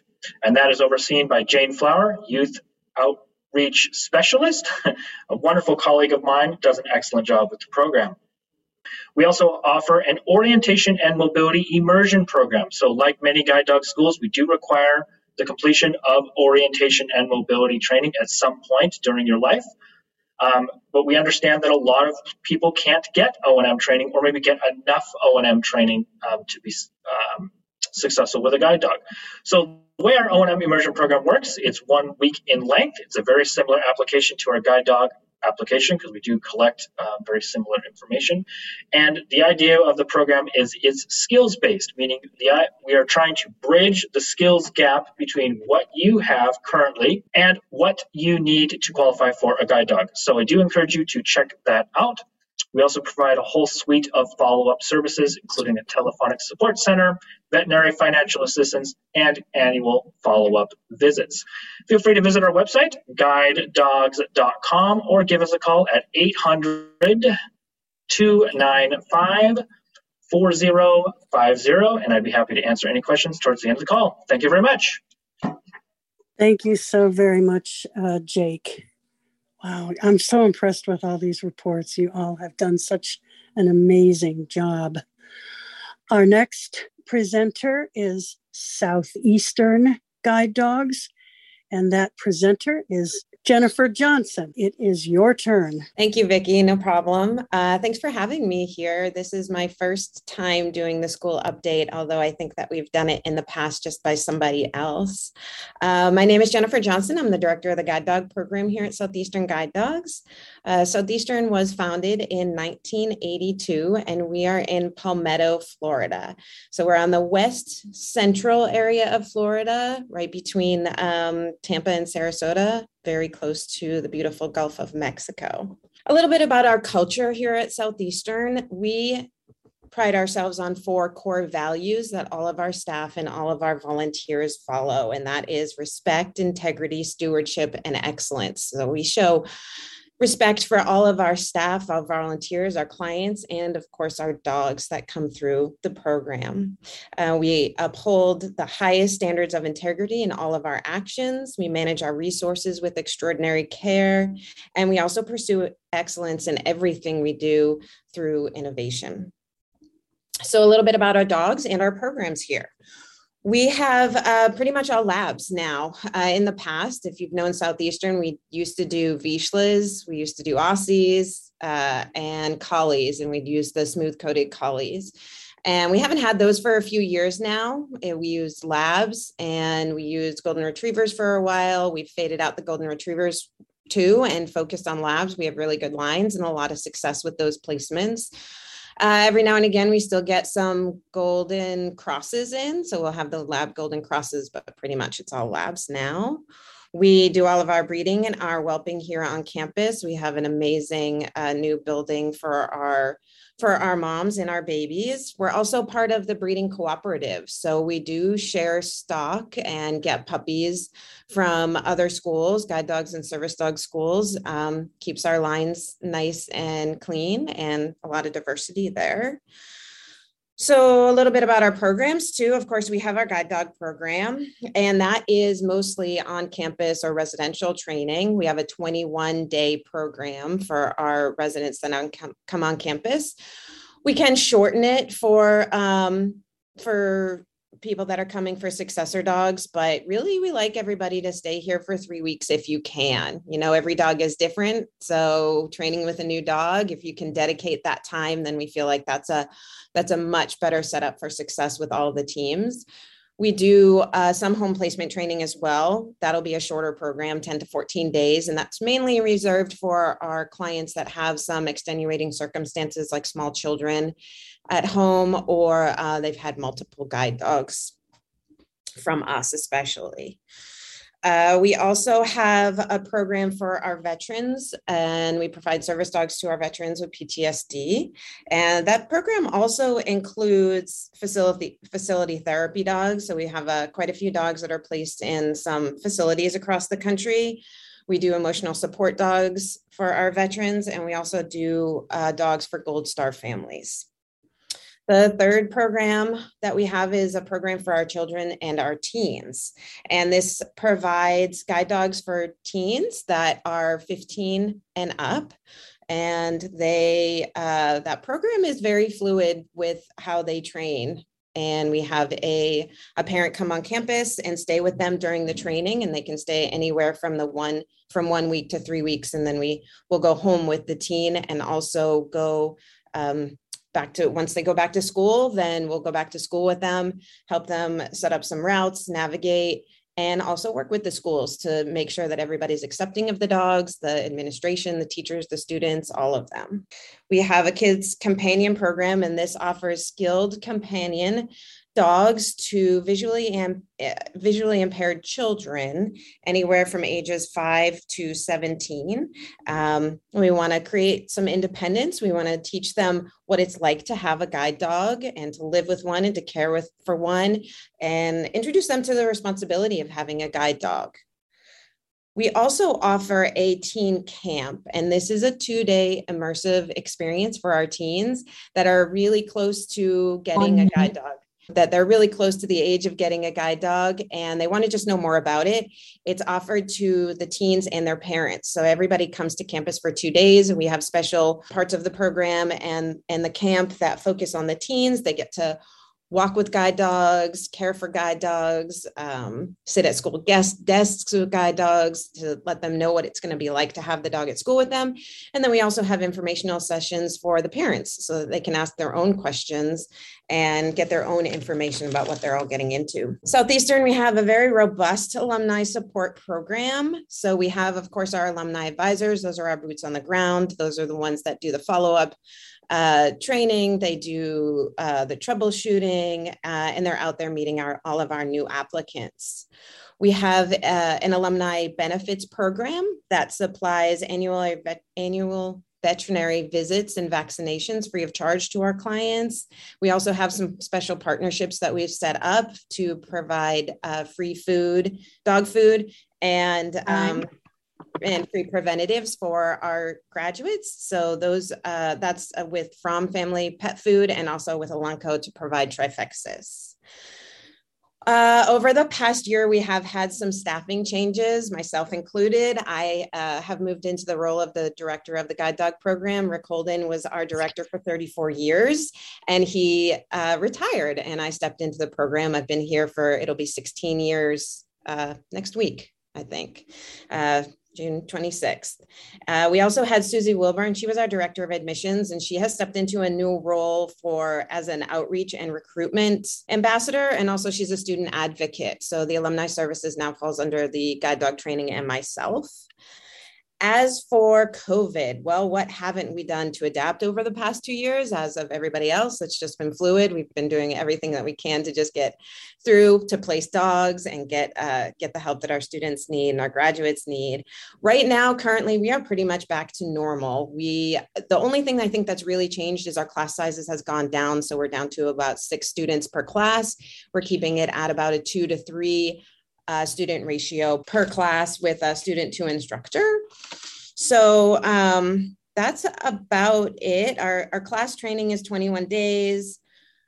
Hopefully we'll get back up to eight or nine um, in a in a class when things get normal back if that ever happens um, we it's a fluid situation you know we, we're always looking at the covid levels what our local um, cases are like and we'll we'll change as we need it. But I think that is about it. Thank you guys for having me. Thank you so very much, uh, Jennifer. All right, on to Leader Dogs for the Blind. David Laughlin, you are up. Thank you, Vicky. Uh, good afternoon. Good to be here. Good to be here virtually with everybody. So I'm David Laughlin. I'm the Chief Program Officer over here at uh, Leader Dogs for the Blind. Um, so our program was established in 1939, and we are located in Rochester Hills, Michigan. Um, yeah, a few a few changes um, over the last couple of years here. Um, so traditionally, we were a four to one ratio in a guide dog program. So now we've reduced that ratio to three to one, um, but we've added some more classes in. So uh, in previous years, we would have 11 classes a year, and now we have 14 within in that year. So um, class sizes are a little smaller, but just a little more regular. Um, classes are three weeks in length.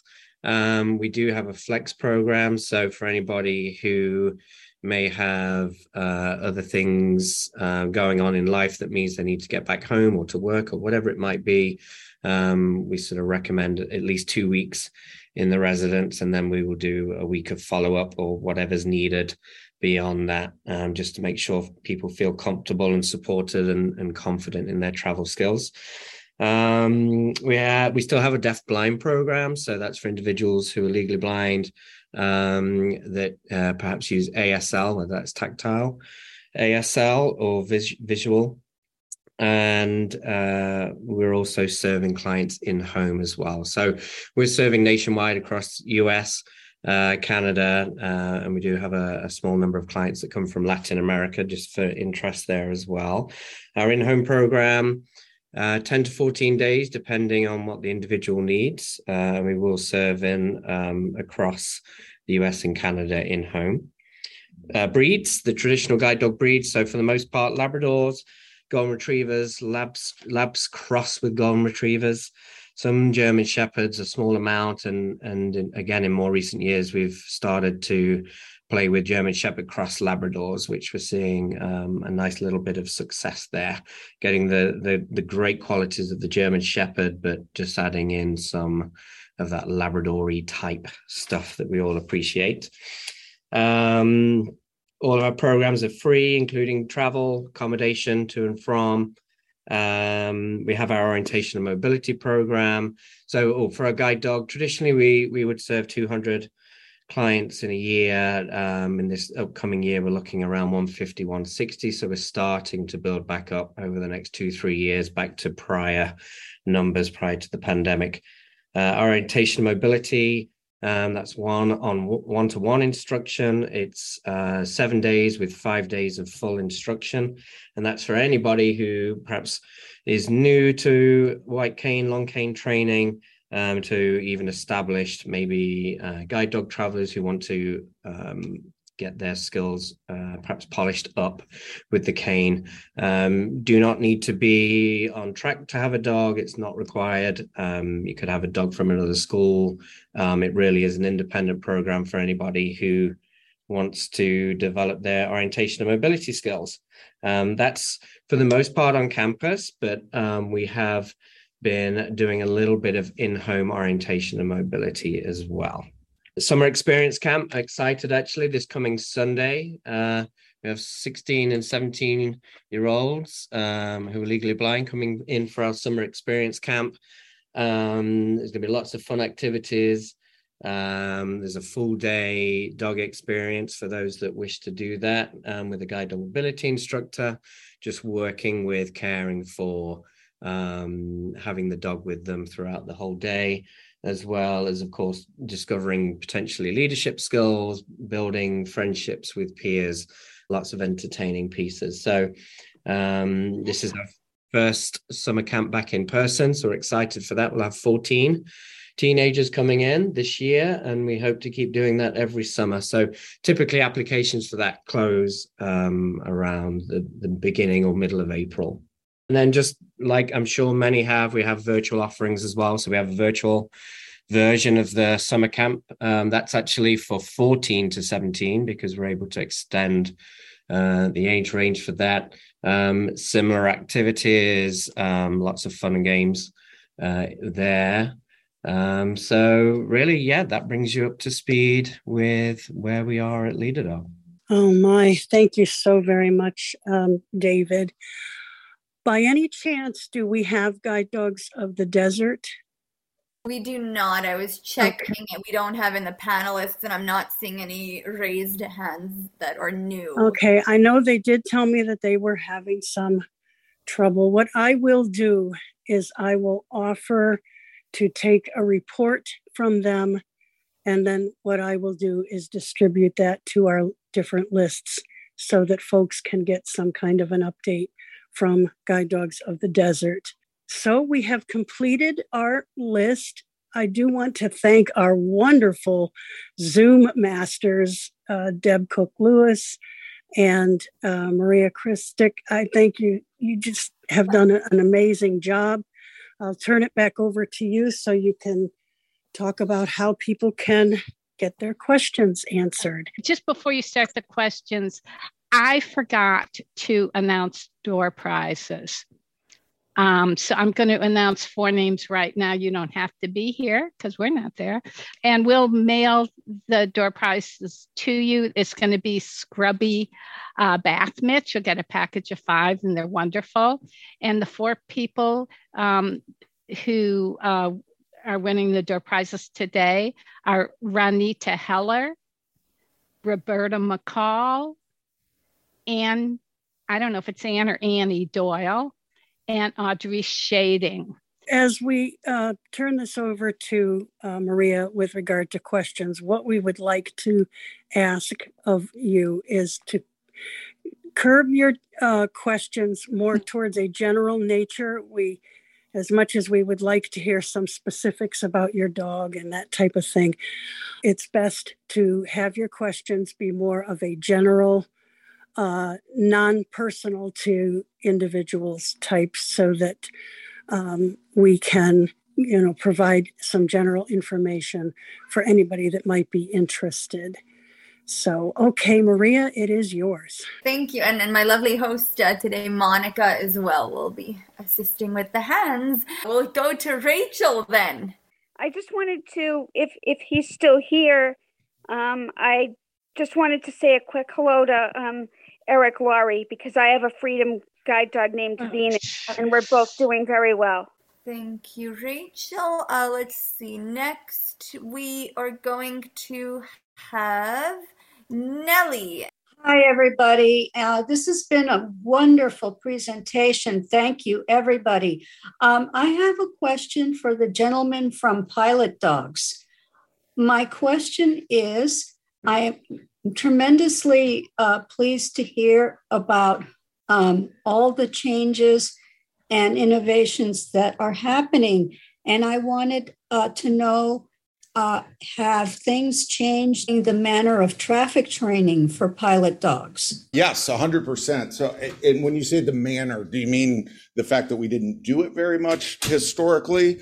Uh, yes. or we just did a very short, yeah. So, that is something again that we are starting um, very young with the dogs, and um, uh, traffic training is a, big part of what they end up doing um, or will end up doing at 18 months because we've done so much with them up until that point that we can focus on things like that and to and to to address the the question about like customizing training uh, that's really what what's happening when when our dogs are are at um, you know, 16 to 18 months, and actually much earlier than that. Um, they're doing a lot of the traditional functions. They're stopping at curves, they're stopping at truncated domes, or they're uh, stopping at steps, and they understand escalators and, and a lot of that stuff. So our, our more seasoned trainers are left not left with, but but they're doing, I, you know, we like to say a lot of the fun stuff. So they're doing the um, uh, the the traffic training. They're doing stuff with um, you know nonverbal commands like you know coming to uh, you know a subway drop off or something like that. So uh, the answer is yes. Long winded way of saying yes. Well, thank you so much because in today's world, that is really critical. Thank you. Yeah, no, it's it's it's extremely critical, and some of the stuff that that you know, I I can't do anything about the past. Obviously, I'm I'm uh, shocked that it wasn't done um, because uh, it, it yeah I'm, I'm i'm shocked that it wasn't done. So yeah. yes. Yes ma'am. Next we have someone uh that's under zoom users.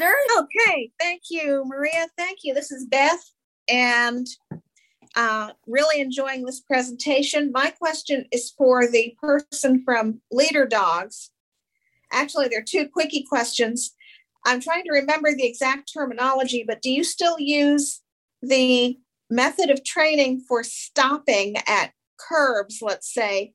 It has the word stride in it, and I can't remember what that is.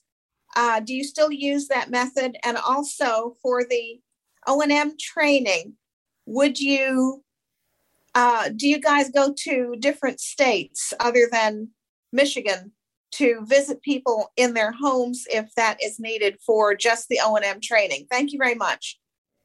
Hi, Beth. This is David. Um, so for O&M, certainly there could be a little bit of a wait, a wait, forgive me. Um, but yes, we would look at the individual's needs. If we can accommodate it, then we're going to do our best to do that. So, so it's certainly not restricted to to Michigan at this point. It's just limited how many we can do a year. So that's really the only limitation. For curb work, I'm I'm not familiar with the term strides. I'm just I'm kind of scratching my head and trying to think about what that might be. It's it's Diane. I think she means breaking stride. Oh, in terms of a technique. I see. I see. Yeah. So as you're approaching, if you've got um, other clues, perhaps in the environment that you're coming to the end of a building line, um, approaching the curb, the dog's sort of breaking stride. Thank you, Diane. Yeah, that's it. Yeah, yeah, yeah certainly. Just it it all helps everything being control indicates to the dog as well yep you're doing the right thing. We're going to start slowing down towards this curb. So so I, I understand what you mean. So yes that would be a part of the conversation for sure with each individual depending on what their needs were. Next we have debbie. I have a quick question. I, and i'm sorry you said to make it a general question but i can't. Um, dave johnson um, you may have said this, but I was double tasking as usual, so I missed something. Um, how long is the waiting list at um, Seeing Eye?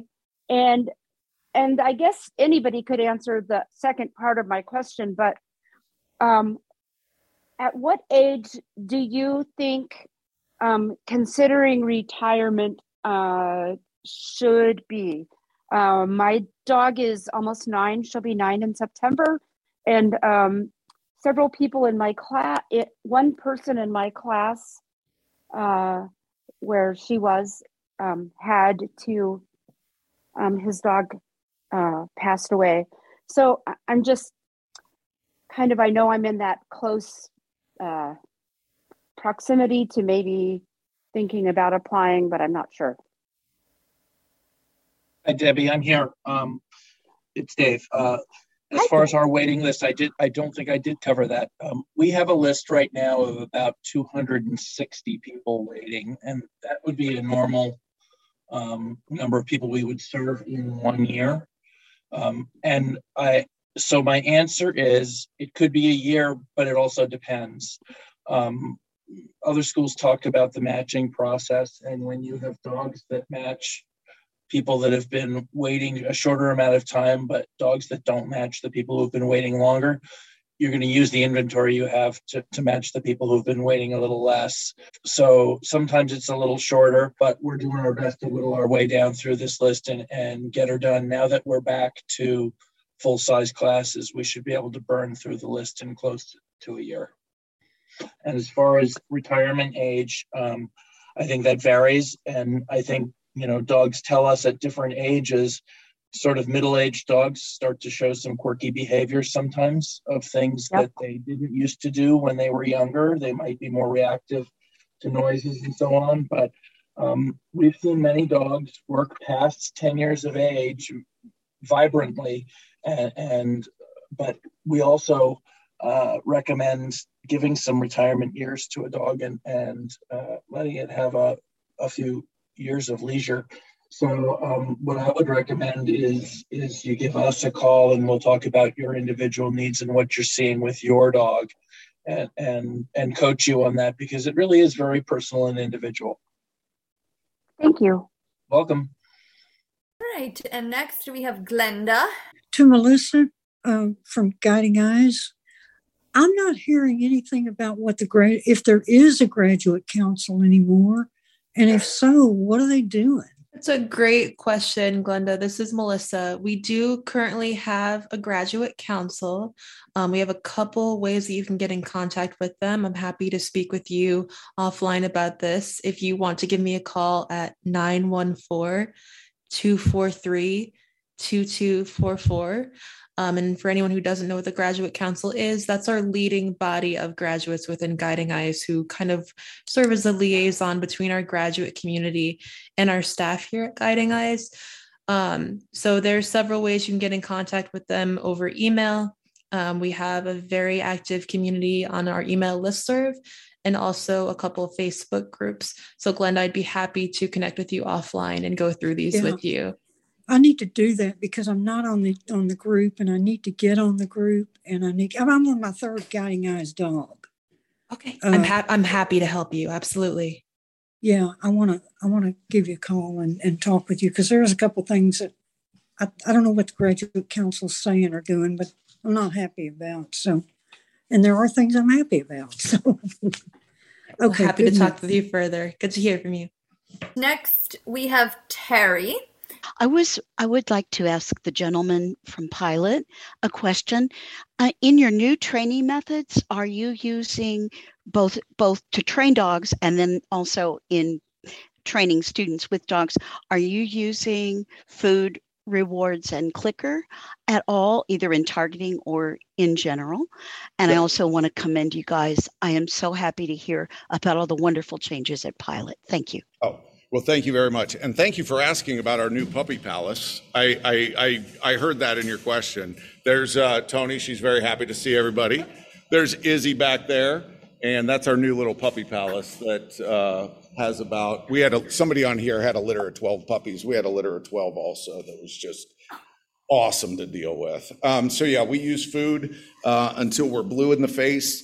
Um, uh, so clickers, I'm not a, I mean, clickers are great, clickers are fine. Um, we don't use clickers uh, for things that are uh, verbal commands. So if we're doing a sit, let's say, um, we don't do sit, click, feed, sit, click, feed. Uh, we do sit, sit, sit. Um, and uh, we do uh, clicker for nonverbal commands. So if a dog comes to a, um, uh, a curb and stops on their own, that will be a click for sure. Um, and we don't do clickers with students as of yet.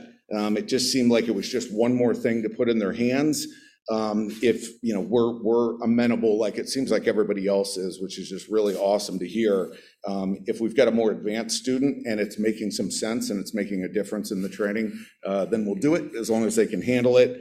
Um, we don't want to put something in their hands that's actually detrimental to the their training or, or takes them backwards. Was that was that it? I thought it was a two part. It was clicker, food.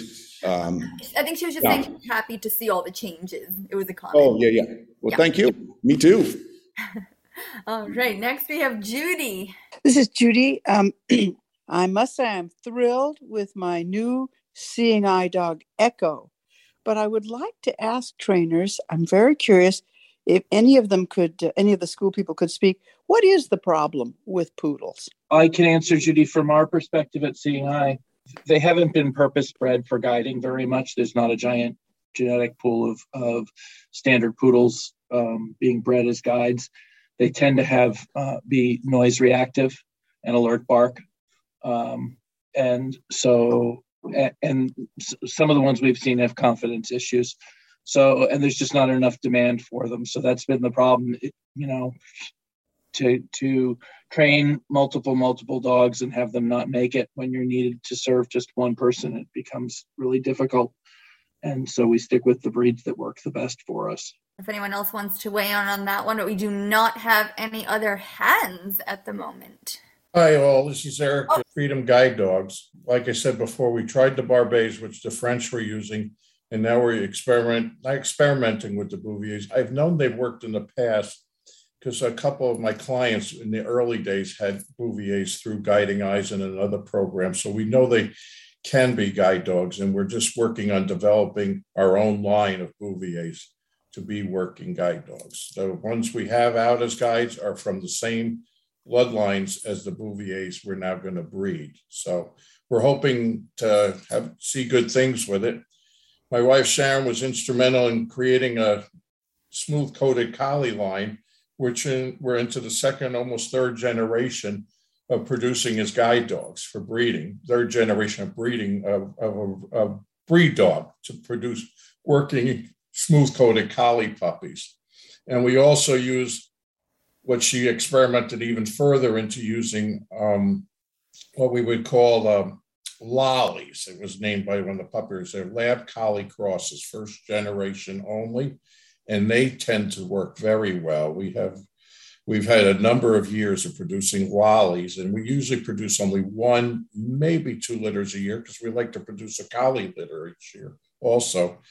Um, and the lollies are they they they the smooth coats can tend to be a little too sensitive and um, and Labradors can be a little bit strong. So if we get the right winning combination, we have a, a collie-esque dog with a little more stamina as far as the challenges coming up and the soundness and the like. So we, we have always been a fan of those. Again, back to our, our guiding eyes days um, they were using smooth collies at the time, and then they, they stopped. My wife had raised one that had a visual impairment problem, and that's one of the challenges in that breed. Also, is there they have a couple of anomalies and that can cause vision problems. So it's again a, a lot of uh, work into creating a, a, breed dog that can produce a, a decent collie as a guide dog, and that so those are the two to two and a half unique breeds that we're using. And I'm,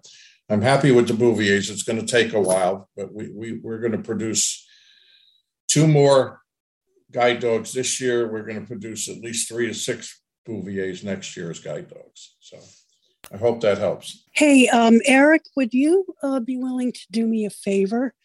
Um, I have a feeling that there are some folks who maybe don't really have an idea as to what a Bouvier looks like. Would you be willing to give just a, a, basic description of what a Bouvier looks like? Okay, thank you. I would. I'll do the best I can. Um, they're taller, per se, than labs. I think the females sometimes can be a, a, as a tall lab, and they're very look much bigger than they really are. I mean, the males can get up to 100 pounds or so, but I haven't seen that with the three four males I, have worked with, and uh, we haven't worked with any females, to be honest with you yet. Come to think of it, we will be now. We we we we have several of uh, several of two different litters that we we acquired the puppies from the same bloodlines as the ones that have succeeded. They they're they're very fuzzy. Their hair is straight though, as averse to a, a poodle or a Barbet, and a Barbet tends to look just like a poodle. If you people say, in general um, their, their hair is very straight. And um, one of my clients was just flying, and uh, to give you a good description, she's she's flown with a number of dogs over time, and she had the dog on the floor, and the, the stewardess didn't see her get on the plane, and the stewardess came by and said, uh, "Ma'am, you can't leave that on the floor." And she goes, She goes, I goes, I have to leave it on the floor. She goes, You can't leave your coat on the floor.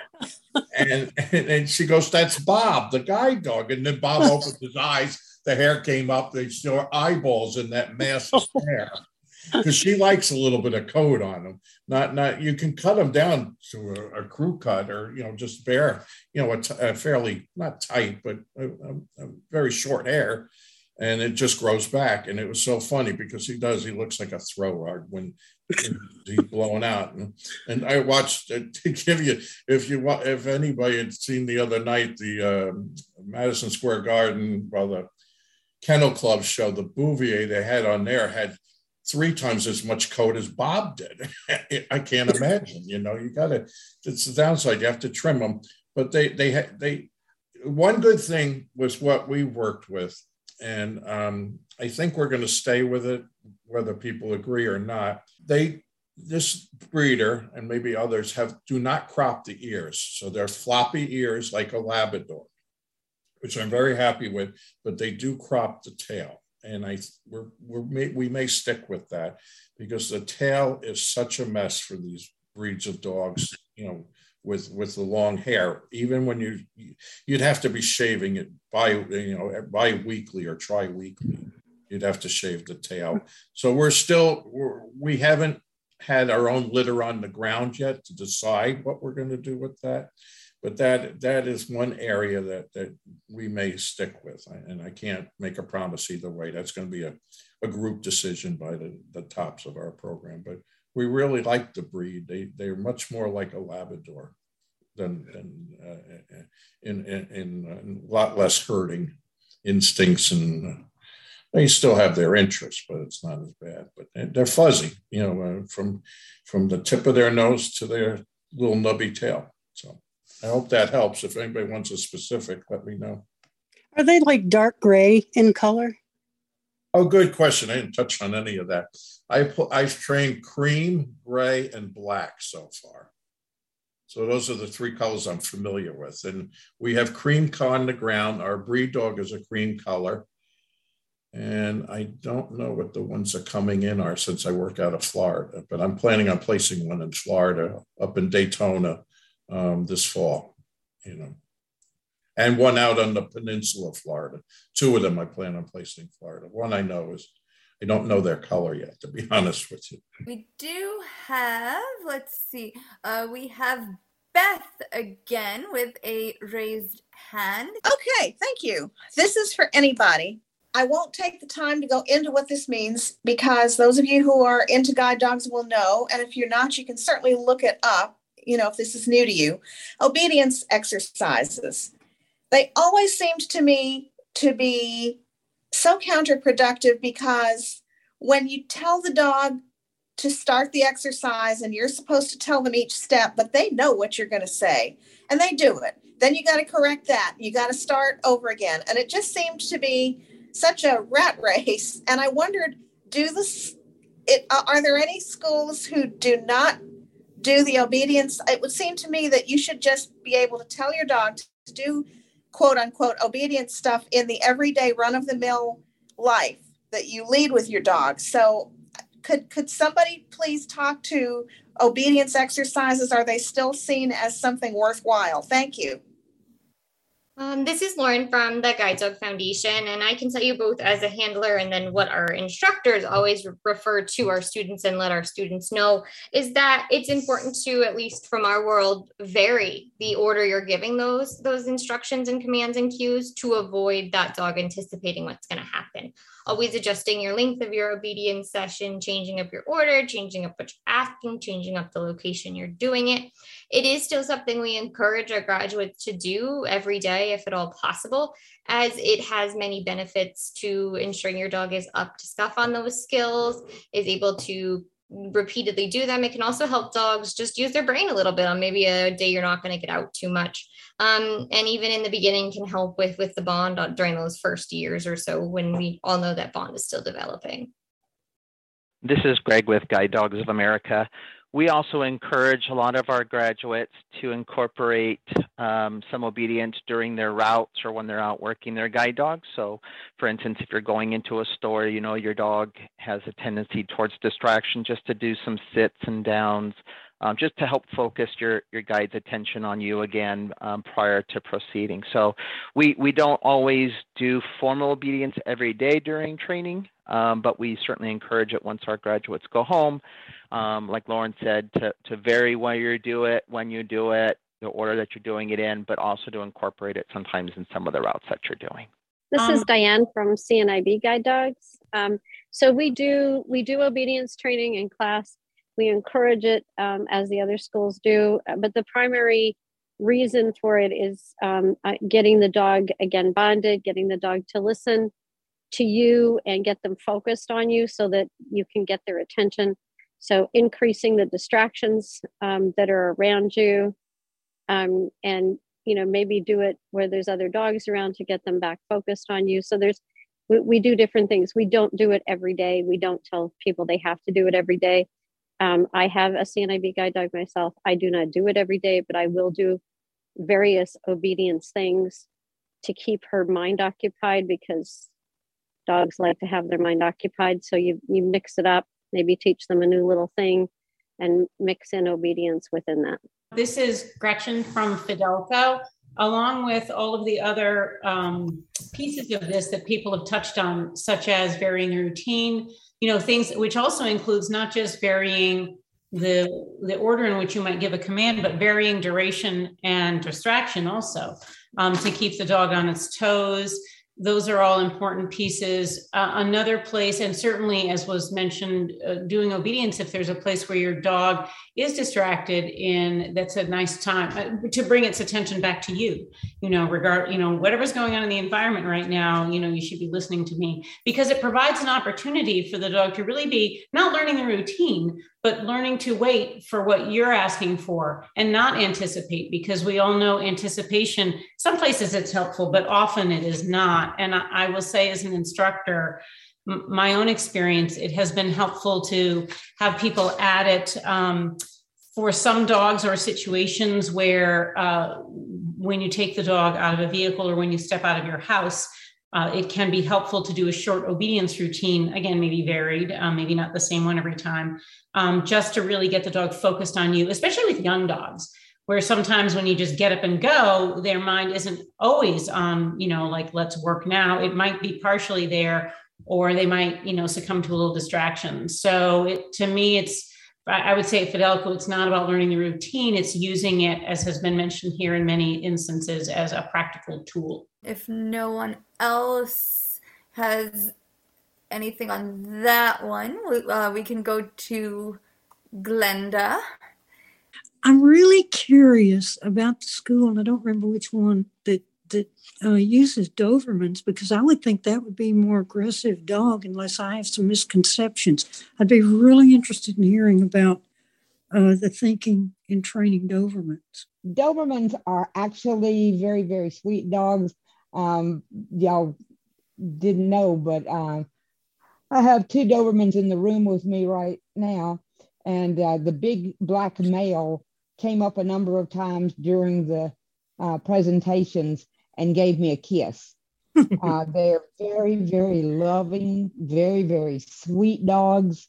Uh, they are not aggressive dogs. For people that think they are, they are terribly mistaken.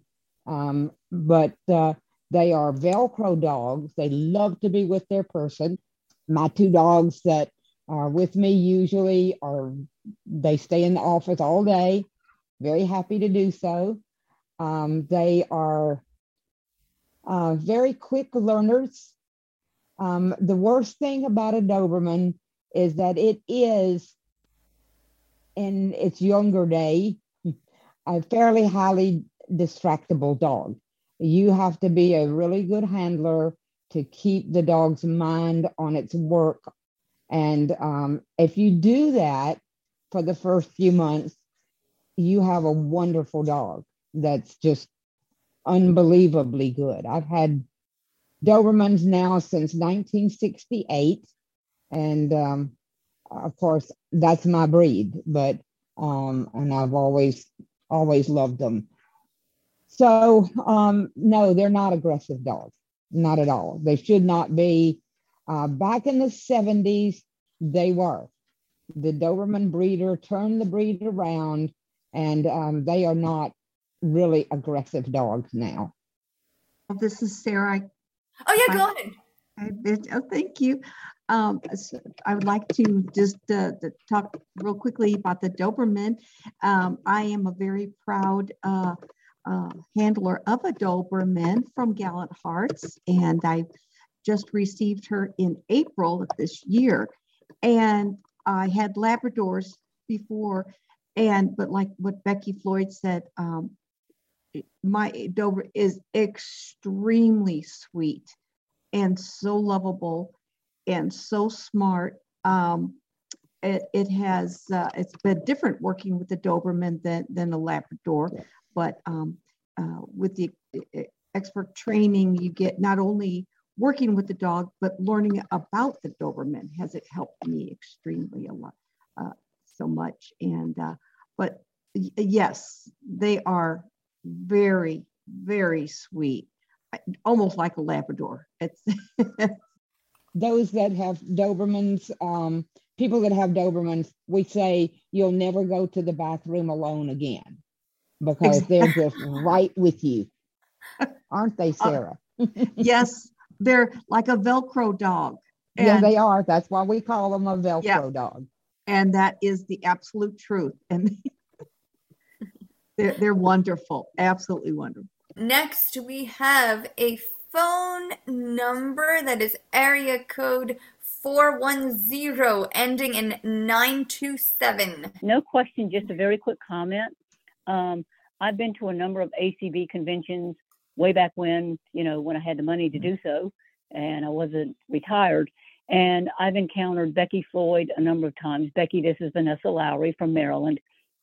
And every time I've seen her working with one of her Dobermans, um, I can attest to the fact that they were very well behaved, under excellent control, caused no chaos, you know, nothing. They they were perfect ladies or gentlemen, depending on their sex. And with that, I'll disappear so somebody else can um, uh, can chime in. All right. Thank you. Okay, we do have we have Terry. Thank you. Um, I do have a general question for the schools that use both Labradors and Goldens. And I'm wondering if anyone could comment on some of, and I realize individual differences are often bigger than breed differences or matter more than breed differences. But if we ignore that, could someone talk a little bit about overall the general differences in working with a golden and working with a lab and also in training them? Thank you. This is Jake with Guide Dogs for the Blind. I'd be happy to um, kick this conversation off. So, um, both are pretty similar, um, you know, in terms of how they're motivated. They're, you know, social. They want to be with you, you know, kind of like some of the other breeds we've talked about. Um, golden retrievers definitely have in many cases a little bit more of a need to really like kind of be next to you if i'm borrowing the term velcro dog you know they they, they want to be near you they want to be touched by you they really like that um, they get a lot of um, empowerment from their handler and in being with people. Um, labradors it appears um, anecdotally at least um, and from observation tend to be a little bit less of that and a little bit more of like play with me. Throw the ball for me. Play tug with me. You know they, they want to be doing something with you. Um, in terms of handling they're relatively similar. They learn you know the same commands and that sort of thing um, so so there are some differences but they're very similar uh, overall at least from the ones that are trained here at dogs for the blind it's it's Diane from CNIB Guide Dogs. Um, I, I I can't really express because I'm not a, a GDMI or guide dog trainer, but I am a guide dog handler. Um, we use both golden retrievers, Labrador retrievers, and crosses of those two breeds.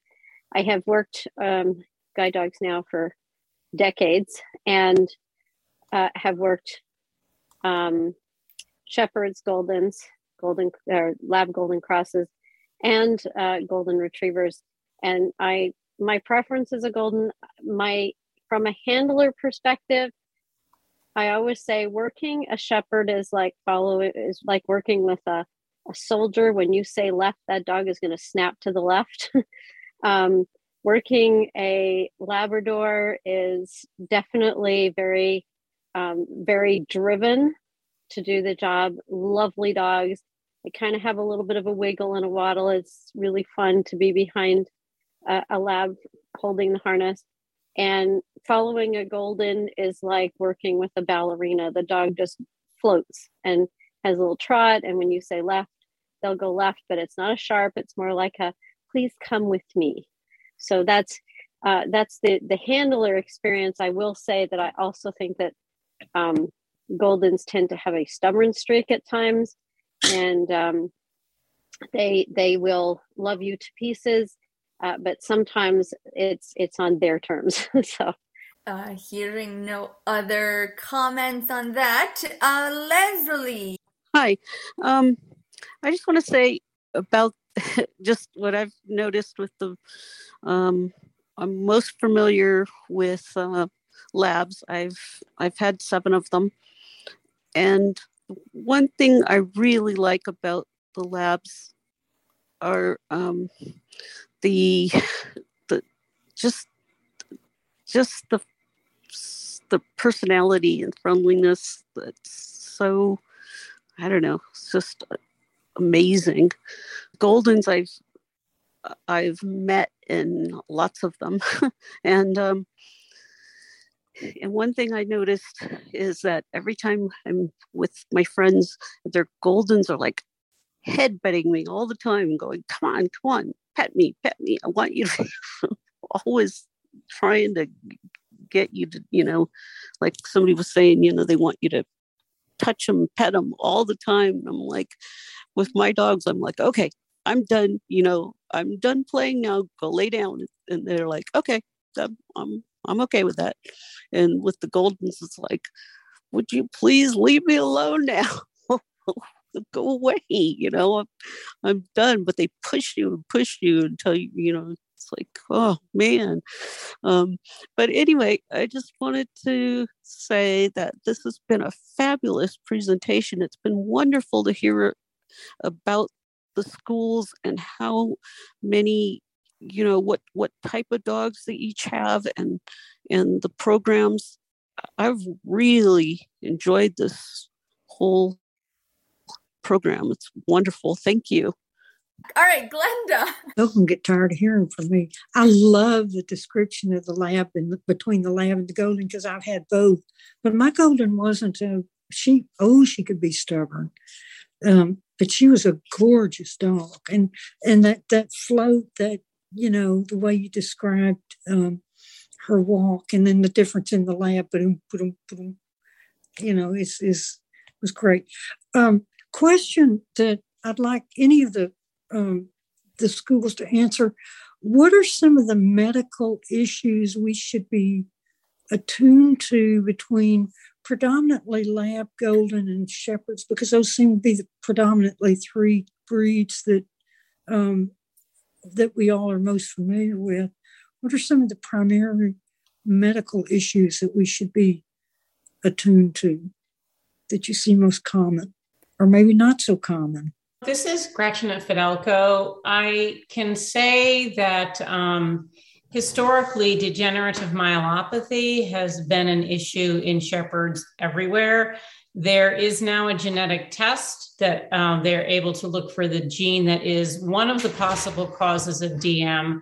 Um, it's not necessarily the that particular gene is not necessarily the only cause. It is thought that it may have um, also environmental implicate you know conditions that may be may allow the gene to be expressed. There it, it's not there's still some unanswered questions about dm so it's not the be all to end all but all of our breed dogs coming in are certainly tested for that. So that's something that is out there in the breed that um, I know Fidelco is is uh, making sure to test all breed dogs to limit the potential for that. Um, we have certainly seen allergies in shepherds that that's been an issue, including some in some cases certainly where you know wherever we are, the dog in Connecticut, the dog may not have allergies, but when that dog goes to a new country, that dog may be found allergic to something. I think that's possible for any breed, any individual dog, but in shepherds, we definitely skin skin questions do come up, um, especially more recently than I mean, I've been at Fidelco for about 20 years, and it's probably more common now that we see than we used to be.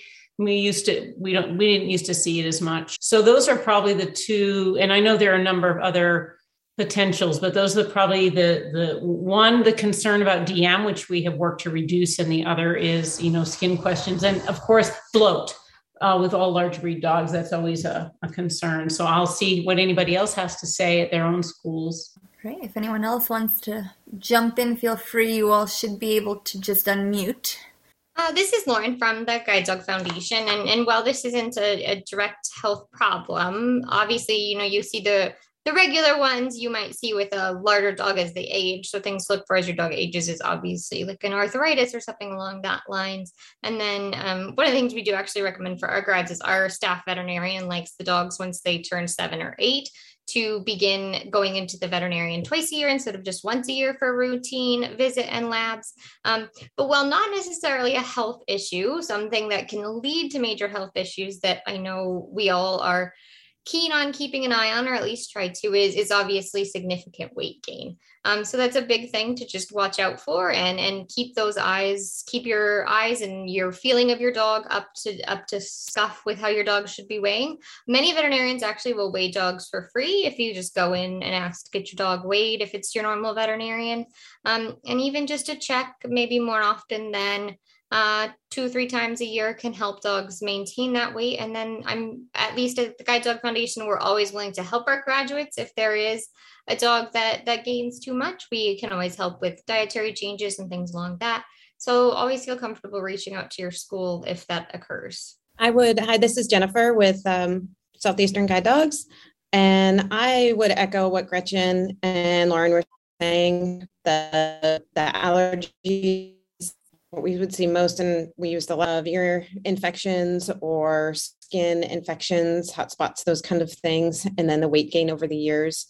Um, all of our dogs have their eyes checked when they're coming for training and as puppies and of course there's blood work done and all sorts of stuff and um, the x-rays of the joints and things but still as the dog ages there's there's any number of health concerns that could come up. Unfortunately with these dogs often the body fails before the spirit and they want to keep working but their body just can't keep up with it.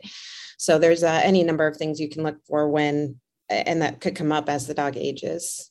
Uh, let's go to nellie hi again. Um, my question is about um, um, what kinds of um, diets and dog foods um, are generally recommended? Because there are um, so many choices out there, um, including with um, sweet potato and and some kind of protein and things like lentils and peas and things like that um, are, are some diets to be avoided? Thank you.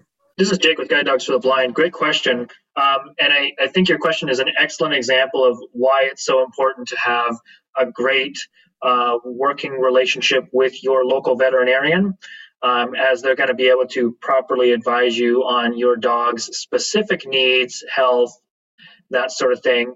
You know, here at Guide Dogs for the Blind, we do typically feed a standard food. I think many schools do. Um, the way it typically works at a large school is, you know, you're ordering food by the truckload sometimes. Um, so we use Natural Balance lamb and rice formula.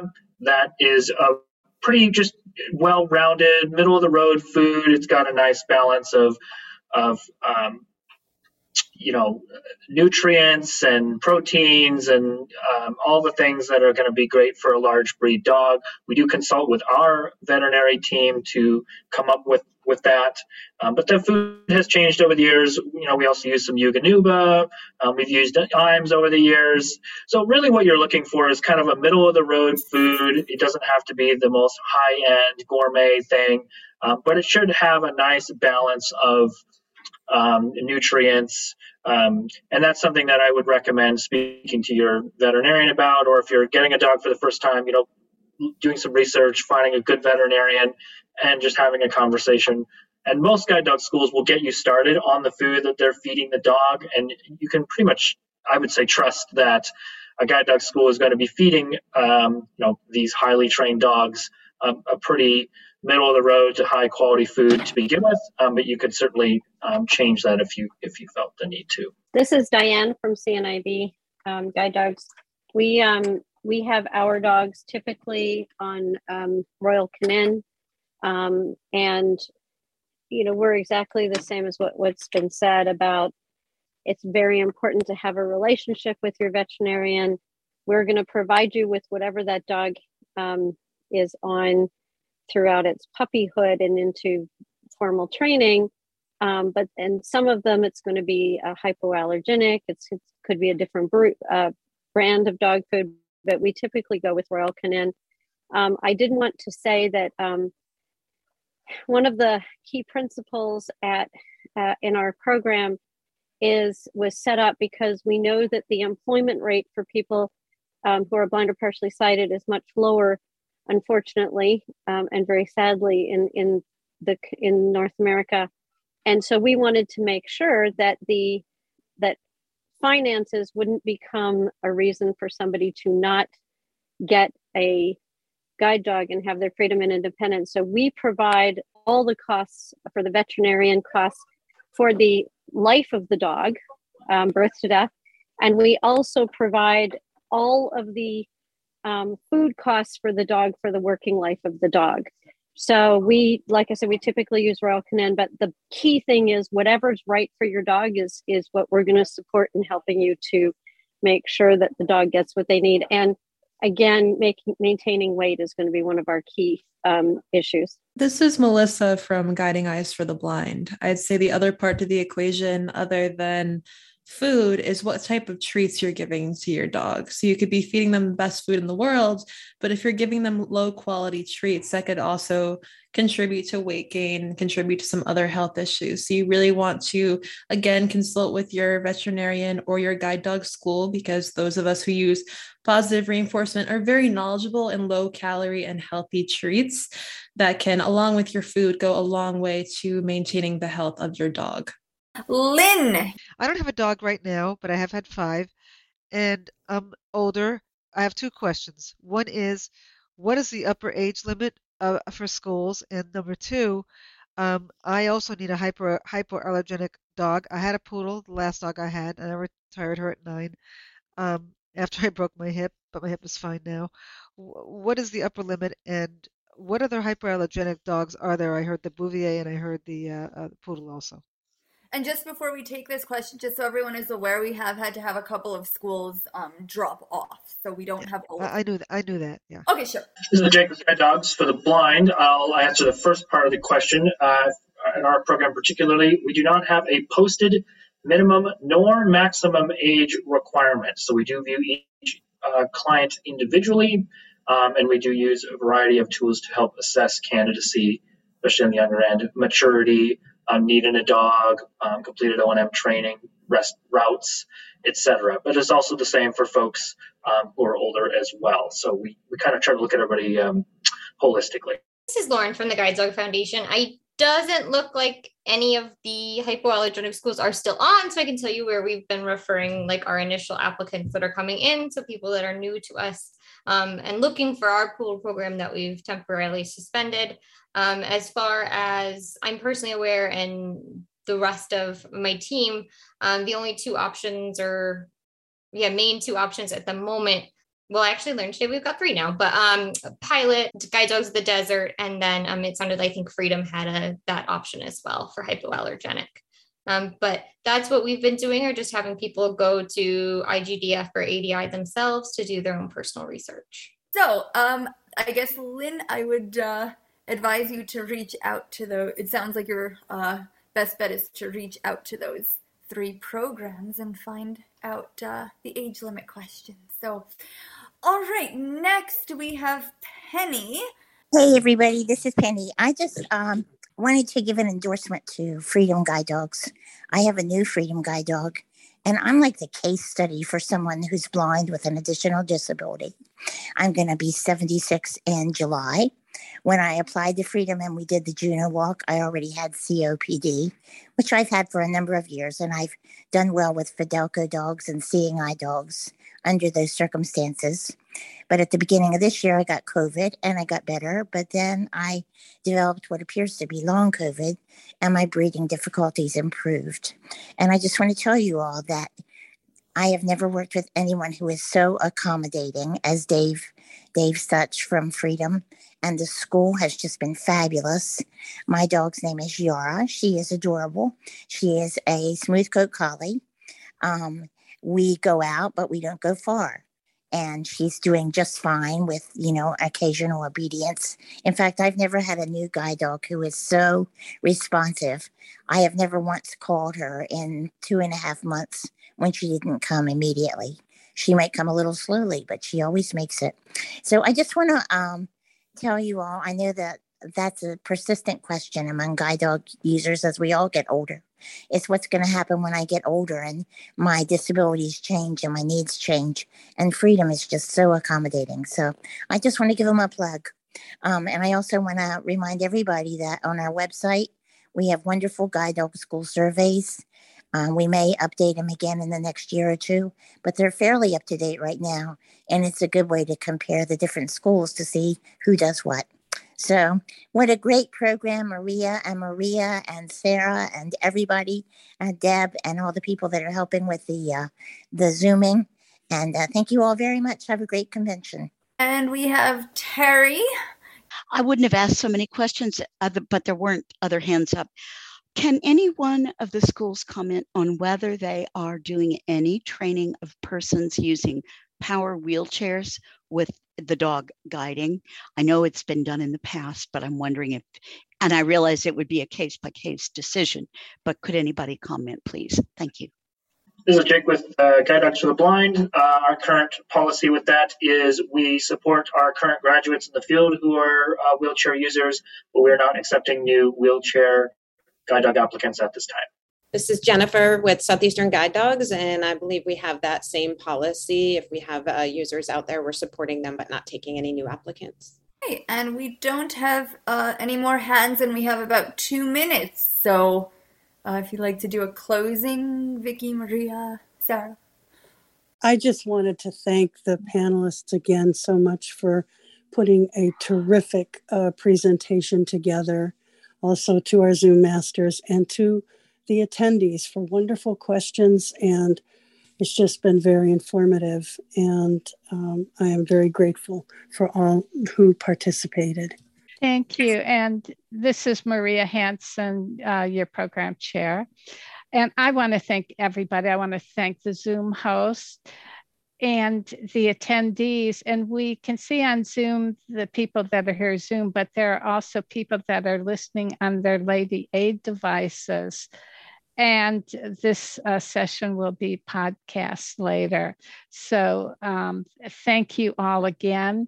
We have two sessions coming up tomorrow that I hope people will attend. One is on cryopreservation, and that's a presentation uh, by people from Southeastern. And after that, we have um, a presentation about smart technology, the smart collars. It's a program uh, between Guiding Eyes, IBM, and North Carolina State University.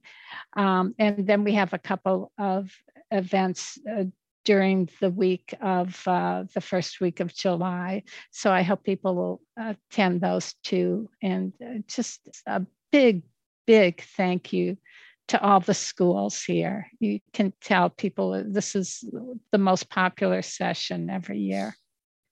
Well, thanks, everyone. And everyone have a great day.